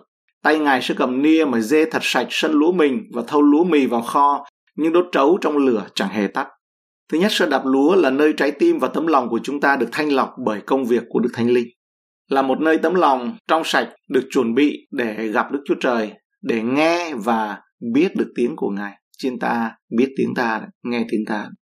Như Esai đã nói tiên tri, trong Esai 1 câu 18 đến 20. Đức diêu ba phán, bây giờ hãy đến cho chúng ta biện luận cùng nhau. Dầu tội các ngươi như hồng điều sẽ trở nên trắng như tuyết, dầu đỏ như son sẽ trở nên trắng như lông chiên. nếu các ngươi sẵn lòng và vâng lời sẽ ăn được sản vật tốt nhất của đất. Nhược bằng các ngươi chẳng khứng và bạn nghịch sẽ bị nuốt bởi gươm vì miệng Đức Yêu và đã phán. Chúng ta biết câu 19 nói về sẵn lòng và vâng lời cái giá của nó là gì? Cái giá của nó là tại sân đập lúa đấy. Là tại nơi đó đấy, Chúa sẽ chịu chết và chịu chôn ngày chôn xác Chúa. Khi David phạm tội hạ mình trước mặt Đức Chúa Trời, ông đã xây một bàn thờ trên sân đập lúa ọt nan. 2 Samuel chương 24 câu 18. Và sân ọt na này ấy, đó chính là đồi Moria.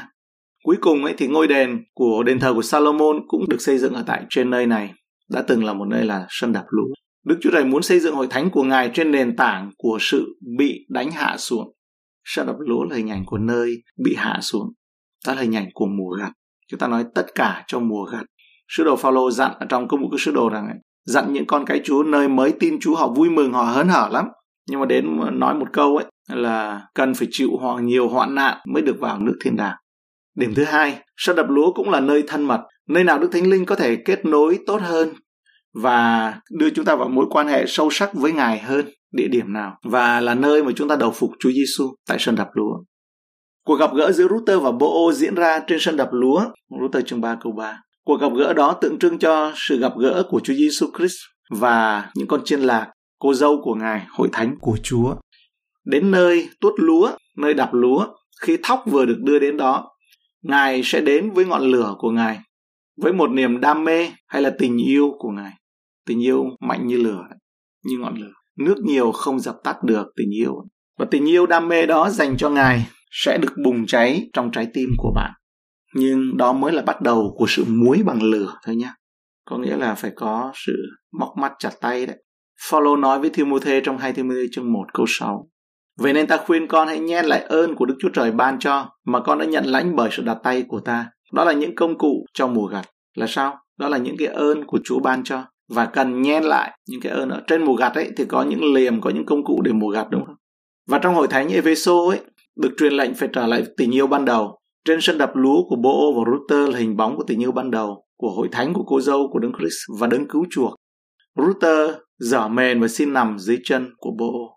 Luca chương 7 câu 38 thì nói về người phụ nữ đứng đằng sau nơi chân Chúa Giêsu khóc mà xa nước mắt lên chân Ngài, rồi lấy tóc mình mà lau, rồi hôn chân Ngài và sức dầu thơm cho. Trong sách Giang chương 12 câu 3 Mary lấy một cân dầu cam tùng hương thật rất quý giá, sức chân Đức Chúa Giêsu, rồi lấy tóc mình mà lau. Matthew chương 26 câu 11 đến 13 Chúa Giêsu nói rằng, các ngươi thường có kẻ nghèo ở với mình luôn, nhưng ta, các ngươi sẽ không có luôn luôn. Người đổ dầu thơm trên mình ta là để sửa soạn chôn xác ta đó. Quả thật ta nói cùng các ngươi khắp cả thế gian hễ nơi nào tin lành này được giảng ra thì cũng thuật lại việc người ấy đã làm để nhớ đến người. Đó là tin lành của mùa gặt. Tin lành rao truyền về sự chết của Chúa Giêsu Christ, về sự chôn của Ngài và sau ba ngày Chúa sống lại. Tin lành về đấng tìm con chiên lạc, tìm những người, những kẻ mót lúa trở về. Ở trong 2 Corinto chương 8 câu 9 vì anh em biết ân điển của Đức Chúa Giêsu Christ chúng ta, Ngài vốn giàu, vì anh em mà tự làm nên nghèo, hầu cho bởi sự nghèo của Ngài, anh em được nên giàu. Nếu chúng ta nghĩ tin Chúa sẽ giàu có, đó là tin lành thịnh vượng mà thời gian này chúng ta nghe thấy. Tức là tin lành của những người yêu tiền mà không có qua sân đập lúa để cho có những cái lòng ham giàu này nó cần phải được tách ra khỏi. Đó không phải là tin lành của Chúa Giêsu.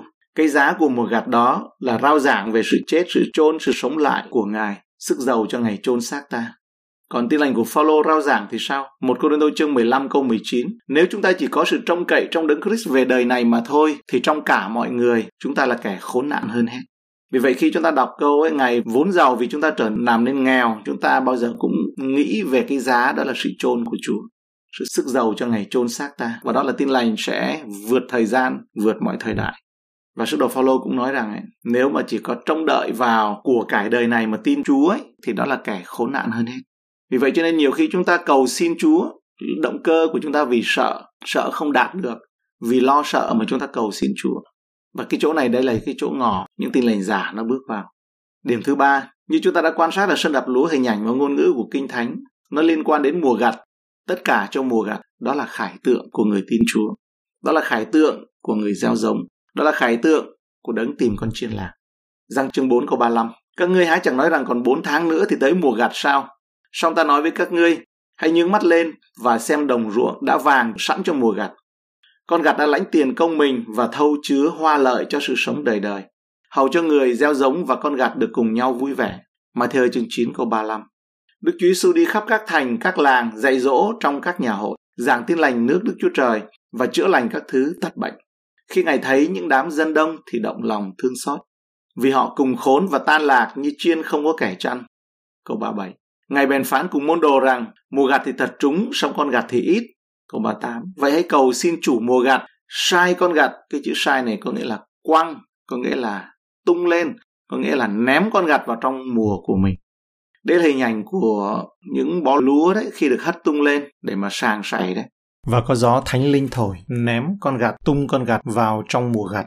Điểm tiếp theo thứ tư, sân đạp lúa đó là nơi sở hữu chung của cả thị trấn, của cả làng.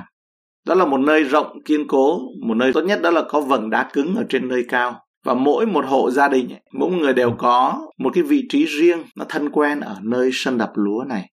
Điểm thứ sáu, sự ăn ngủ ở sân đạp lúa nó luôn ở trong mùa gặt. Qua đây chúng ta thấy hình ảnh mà bố ô ngủ đó không phải ông ngủ một mình và không phải là câu chuyện của Bo và Router không phải là câu chuyện của hai người trên hoang đảo. Trong mùa đạp lúa thường ấy không có ai người nào ở nhà bởi vì cả nhà ấy đều là tại mùa gặt uh, ngủ đêm ngay tại sân đạp lúa vào mùa gặt.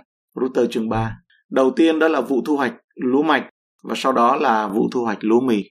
Tất nhiên là đây dành cho những người có ruộng và có gặt chứ không phải là dành cho người mót lúa. Router ngày đầu tiên bà đi đập mót xong rồi đập ké đến sân đập lúa lấy cái que để mà đập cá rồi thu lại được một efa lúa về thôi.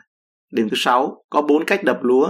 Người nghèo ấy thì là họ đạp lúa, con bò dẫm qua lại trên những bó lúa gặt về. Đôi khi người ta đeo mõm cho bò để cho nó đừng có ăn ấy, phí của. Đó là điều thật ra không được phép trong luật pháp của Chúa. Bởi vì ở trong phục truyền chương 25 câu 4 thì nói rằng ngươi chớ khớp miệng con bò đang đạp lúa và sứ đồ Phaolô dùng cái hình ảnh này ấy, nói về hình ảnh người rao truyền tin lành. Một Corinto. Chương 9 câu 9 đừng khấp miệng con bò đang đạp lúa. Thứ hai, những người nông dân khá giả hay là giàu có thì sở hữu có một cái chiếc xe trượt. Đó là một cái tấm gỗ nặng mặt dưới có các đầu nhọn nhỏ làm bằng kim loại hoặc bằng đá. Để khi con vật kéo xe đấy thì cái miếng này nó nặng và nó trượt nó đè lên trên đống lúa và làm cho hạt lúa hạt ngũ cốc được tách ra. Ngoài xe trục tuốt lúa thì còn có một dụng cụ khác gọi là bánh xe kéo. Đó là một cái con lăn bằng bánh xe được kéo bởi hai con ngựa như ở trong Esai chương 28 câu 27 đến 29. Vì người ta chẳng dùng trái lăn mà nghiền tiểu hồi cũng chẳng cho bánh xe lăn trên đại hồi. Nhưng tiểu hồi thì đập bằng cái que, đại hồi thì đập bằng cái lẻ, tức là bằng cái gậy. Người ta vẫn xay lúa mì nhưng chẳng đập luôn, dầu cho hột thóc qua dưới bánh xe hoặc chân ngựa, song không dập nát, Điều đó cũng bởi Đức Yêu Va vạn quân mưu Ngài lạ lùng, sự khôn ngoan, Ngài tốt lành. Và đây là cái cách mà đập lúa nó khó nhất. Cách thứ tư ấy đó là là cái cách mà lúa mì, tiểu hồi hay là đại hồi dùng những cái que dài bị hất lên trên bằng cái que bằng cái lẻ. Và cái loại này thì đập cẩn thận hơn, không có dùng cái xe trượt và không có bánh xe nào lăn lên trên. Ngoài ra những công cụ như là cái chảo, cái mẹt, trong tiếng miền Trung gọi là cái nống, cái nong là một loại cái mẹt to đấy rất là to đường kính nó phải hơn một mét nó hất cái hạt lúa có lẫn những cái rơm rạ cỏ hất tung lên trên cao ấy rồi để cho hạt lúa nặng nó rơi xuống nó sàng sảy những cái nhẹ nó tung ra ngoài. Và Chúa Giêsu dùng cái hình ảnh đó là sự sàng sảy lúa. Ở trong ờ, Luca chương 22 câu 31 hỡi Simon Simon này quỷ Satan đã đòi sàng sảy ngươi như lúa mì. Song ta đã cầu nguyện cho ngươi hầu cho đức tin ngươi không thiếu thốn. Vậy đến khi ngươi đã hối cải, hãy làm cho vững trí anh em mình. Ở đây hình ảnh được sử dụng là nói lên những sự cám dỗ và thử thách lớn. Vì vậy cho nên Simon bị ném đi ném lại, bị tung hứng lên trong những lúc cuộc sống mình bị xoay như trong chóng, như hạt thóc ở trong cái sàng. Lời cầu nguyện thay của Chúa Giêsu vô cùng quan trọng. Trong lúc sàng sảy, trong những lúc này thì lời cầu nguyện thay vô cùng quan trọng. Chúng ta nhờ Đức Thánh Linh, vì vậy cũng hãy cầu nguyện cho nhau học theo gương của Chúa Giêsu. Chúa Giêsu làm gì ở đây? Ngài không can thiệp theo cái cách của con người là Ngài không có nhúng tay, nhưng mà Ngài cầu nguyện thay trong những lúc này. Nó vô cùng quan trọng. Vì vậy chúng ta hãy cầu thay cho nhau. Nhờ cậy Đức Thánh Linh trong mọi lúc. Jude từ câu 20 đến câu 23 nhé.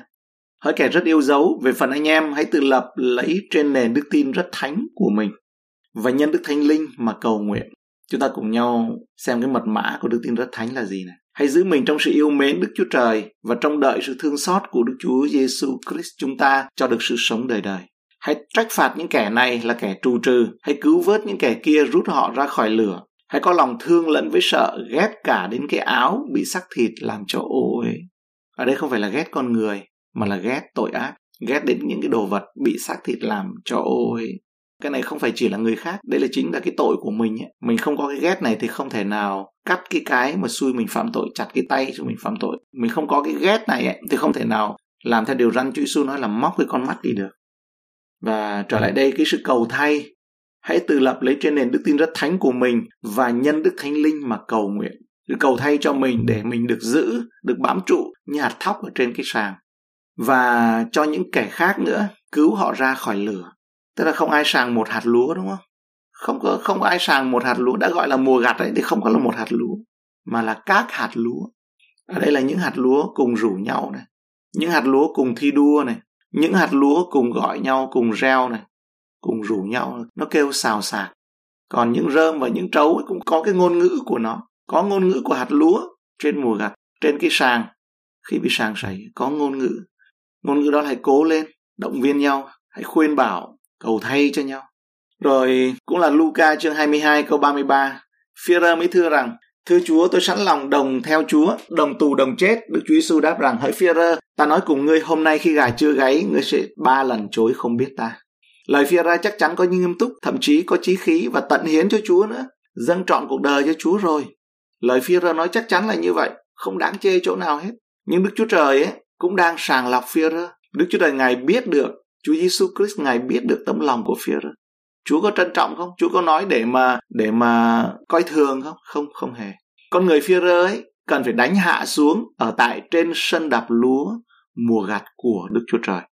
Trong mùa gặt của Đức Chúa Trời, mỗi người đều bị hạ xuống. Tiếng rao của tin lành là gì? Đồi cao hay hạ xuống, trung thấp nhấc lên. Người dân Israel làm nô lệ ở Ai Cập, họ phải tự nướng gạch và thu gom rơm rạ, rất khổ và nhục đúng không?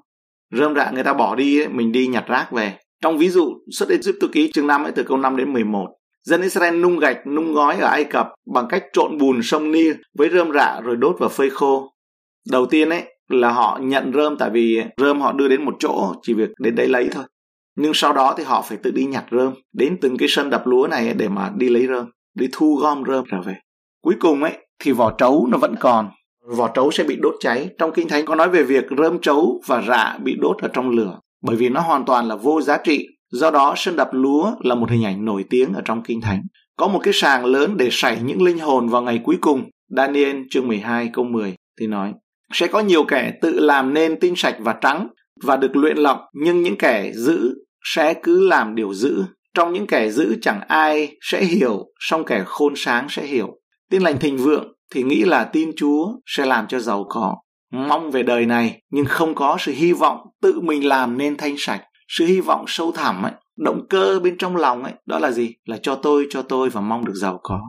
Và sứ đồ Phaolô nói rằng ấy, cái gì trong lòng nó cũng sẽ đến ngày nó lòi ra. Và đó là sân đạp lúa của Đức Chúa Trời. Và đó là mùa gặt của Đức Chúa Trời. Còn tin lành suy nghĩ tích cực ấy thì suy nghĩ rằng ấy, hãy cứ nghĩ tích cực đi đừng có nghĩ tiêu cực cứ nghĩ tích cực, dán thêm tem Chúa Giêsu vào là tốt nhất và để định hình tương lai. Tin lành dùng lời nói để kiến tạo tương lai của mình, nói tích cực. Đừng nói tiêu cực. Mình nói cái gì về ngày mai ấy thì nó sẽ thành như vậy. Cho nên nói điều hôm nay tích cực, ngày mai sẽ tích cực. Có nghĩa rằng là khải huyền ấy, tận thế sẽ không bao giờ đến cho những người đi theo tin lành này. Và hiểu sai lời Chúa. Nói rằng, Chúa Giêsu nói là các ngươi là các thần, cho nên tôi là thần, tôi là Đức Chúa Trời nhỏ mỗi chúng ta ấy đó là những hữu thể linh có một linh hồn và sống trong một thân thể là thần là Đức Chúa Trời nhỏ. Cho nên ấy Đức Chúa Trời sáng tạo thì tôi cũng sáng tạo. Đức Chúa Trời sáng tạo bằng lời nói tôi cũng sáng tạo bằng lời nói. Tôi nói vui tôi công bố vui cả ngày ấy, tôi sẽ vui. Công bố không cô đơn. Câu hỏi nó có thành không nếu nó không thành ấy, thì Chúa Giêsu không nói ở trong Matthew chương 7 câu 22 trở đi. Trong nhà đó có nhiều kẻ sẽ đến nói với ta lạy chúa lạy chúa dùng những ân tứ mà làm ấy, làm phép lạ, đuổi quỷ, nói tiên tri.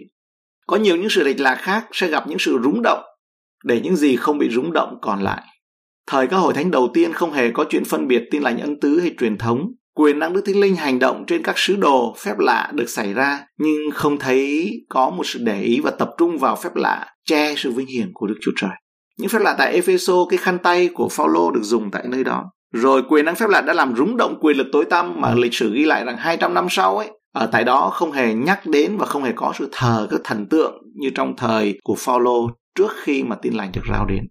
Mặc dầu cái thời đó có một thời kỳ khuynh đảo, người thợ bạc kia tên là Demetrius đã hô hào bởi vì cái nghề làm bạc của mình để làm thần tượng, dùng bạc để làm miếu thờ thần đi anh, không còn sinh lợi được nữa. Cho nên họ hô hào cả thành Epheso ấy, kêu lên trong cái buổi biểu tình đó 2 giờ đồng hồ liền. Lớn thay là nữ thần đi anh của người Epheso, sân đập lúa đấy, sân đập lúa tại Epheso. Nhưng mà 200 năm sau ấy, không hề nhắc đến. Còn ngày nay thì sao? Chúng ta liên hệ thì sao? Các sứ đồ ấy không tập trung vào phép lạ để viết những cái cuốn sách dạy về phương pháp chữa bệnh tin lành. Nhưng tại sao ngày nay ấy lại có sự mà tập trung bị thái quá về quyền năng hay là quá về truyền thống tức là giống như là hoặc là quá bên này hoặc là quá bên kia mặc dầu tất cả đều cùng kêu cầu danh chúa bởi vì đó là câu chuyện của babylon chưa kết thúc như trong khải huyền nói con đại dẫm phụ đó là sự mầu nhiệm của babylon say huyết các thánh đồ mà Đức Chúa Trời kêu gọi chúng ta hãy ra khỏi Babylon. Mà những nhà cải tránh đã nói từ 400 500 năm trước ấy, đó là chính là hệ thống của Vatican. Đó chính là có kẻ như chúng ta liên hệ. Nếu như đền thờ của Đức Chúa Trời không phải là hữu hình như chúng ta nhìn thấy, mà đó là một đền thờ vô hình, đó là khi anh em là đền thờ của Đấng Christ ấy, thì cái kẻ đó đã ngồi chễm trẻ đó bao lâu nay rồi. Và đó là thời kỳ cải tranh Cho nên quyền kinh thánh mà chúng ta cầm ngày nay tại đất châu Âu ấy, mà chúng ta đọc được ấy, đó là có giá rất là quý không những là giá của huyết Chúa Giêsu mà là những con người họ đã phải trả giá ở tại đây để chúng ta được có kinh thánh mà đọc trong thời gian này như vậy thì cái gì không bị rúng động còn lại trên sân mùa gặt? Cái gì được làm nên sạch tại nơi sân đạp lúa? Một răng chương 3 câu 3 ai có sự trông cậy đó trong lòng thì tự mình làm nên thanh sạch cũng như ngài là thanh sạch. Còn ai phạm tội tức là trái luật pháp và sự tội lỗi tức là sự trái luật pháp. Vậy thì một Cô Rinh Tô chương 13 câu 3 Nên bây giờ còn có ba điều này. Đức tin, sự trông cậy, tình yêu thương. Nhưng điều trọng hơn trong ba điều đó là tình yêu thương. Tất cả những cái này đều được xử lý ở trên mùa gặt Chỉ có giáo phái tôi là đúng Chỉ có cái tôi là đúng Tất cả những cái đó Nó đều được xử lý tại mùa gặt hết Chỉ còn có lại là đức tin, sự hy vọng, tình yêu thương Đuổi theo sự nên thánh Đuổi theo Chúa và cảm ơn Chúa, một điều công việc tốt nhất chúng ta làm tại mùa gặt đó là học nơi Chúa Giêsu là sự cầu nguyện, sự cầu thay. Ta cầu nguyện cho ngươi để đức tin ngươi không thiếu thốn. Nguyện Chúa giúp cho bạn và tôi cùng với những hạt lúa mà vào kho của Đức Chúa Trời, cùng vào nhà kho của Ngài. Đừng là rơm rạ, xin thần của Chúa Ngài soi sáng. Và một đặc tính rất là tốt đó là ghét điều ác. Đó là một đặc tính của mùa gặt. Bởi vì trong mùa gặt nếu không ghét điều ác ấy, thì mình sẽ thương những hạt trấu có khi thương những hạt lúa lép ấy mình cũng đi theo luôn mình cũng chơi chung luôn với những hạt lúa lép một đặc tính rất là tốt cảm ơn chúa hallelujah ngài ban ơn trong lời này xin ngài thương xót và soi sáng ban cho chúng con thần khôn ngoan, thần của sự tỏ ra, để nhận biết chính mình ngài.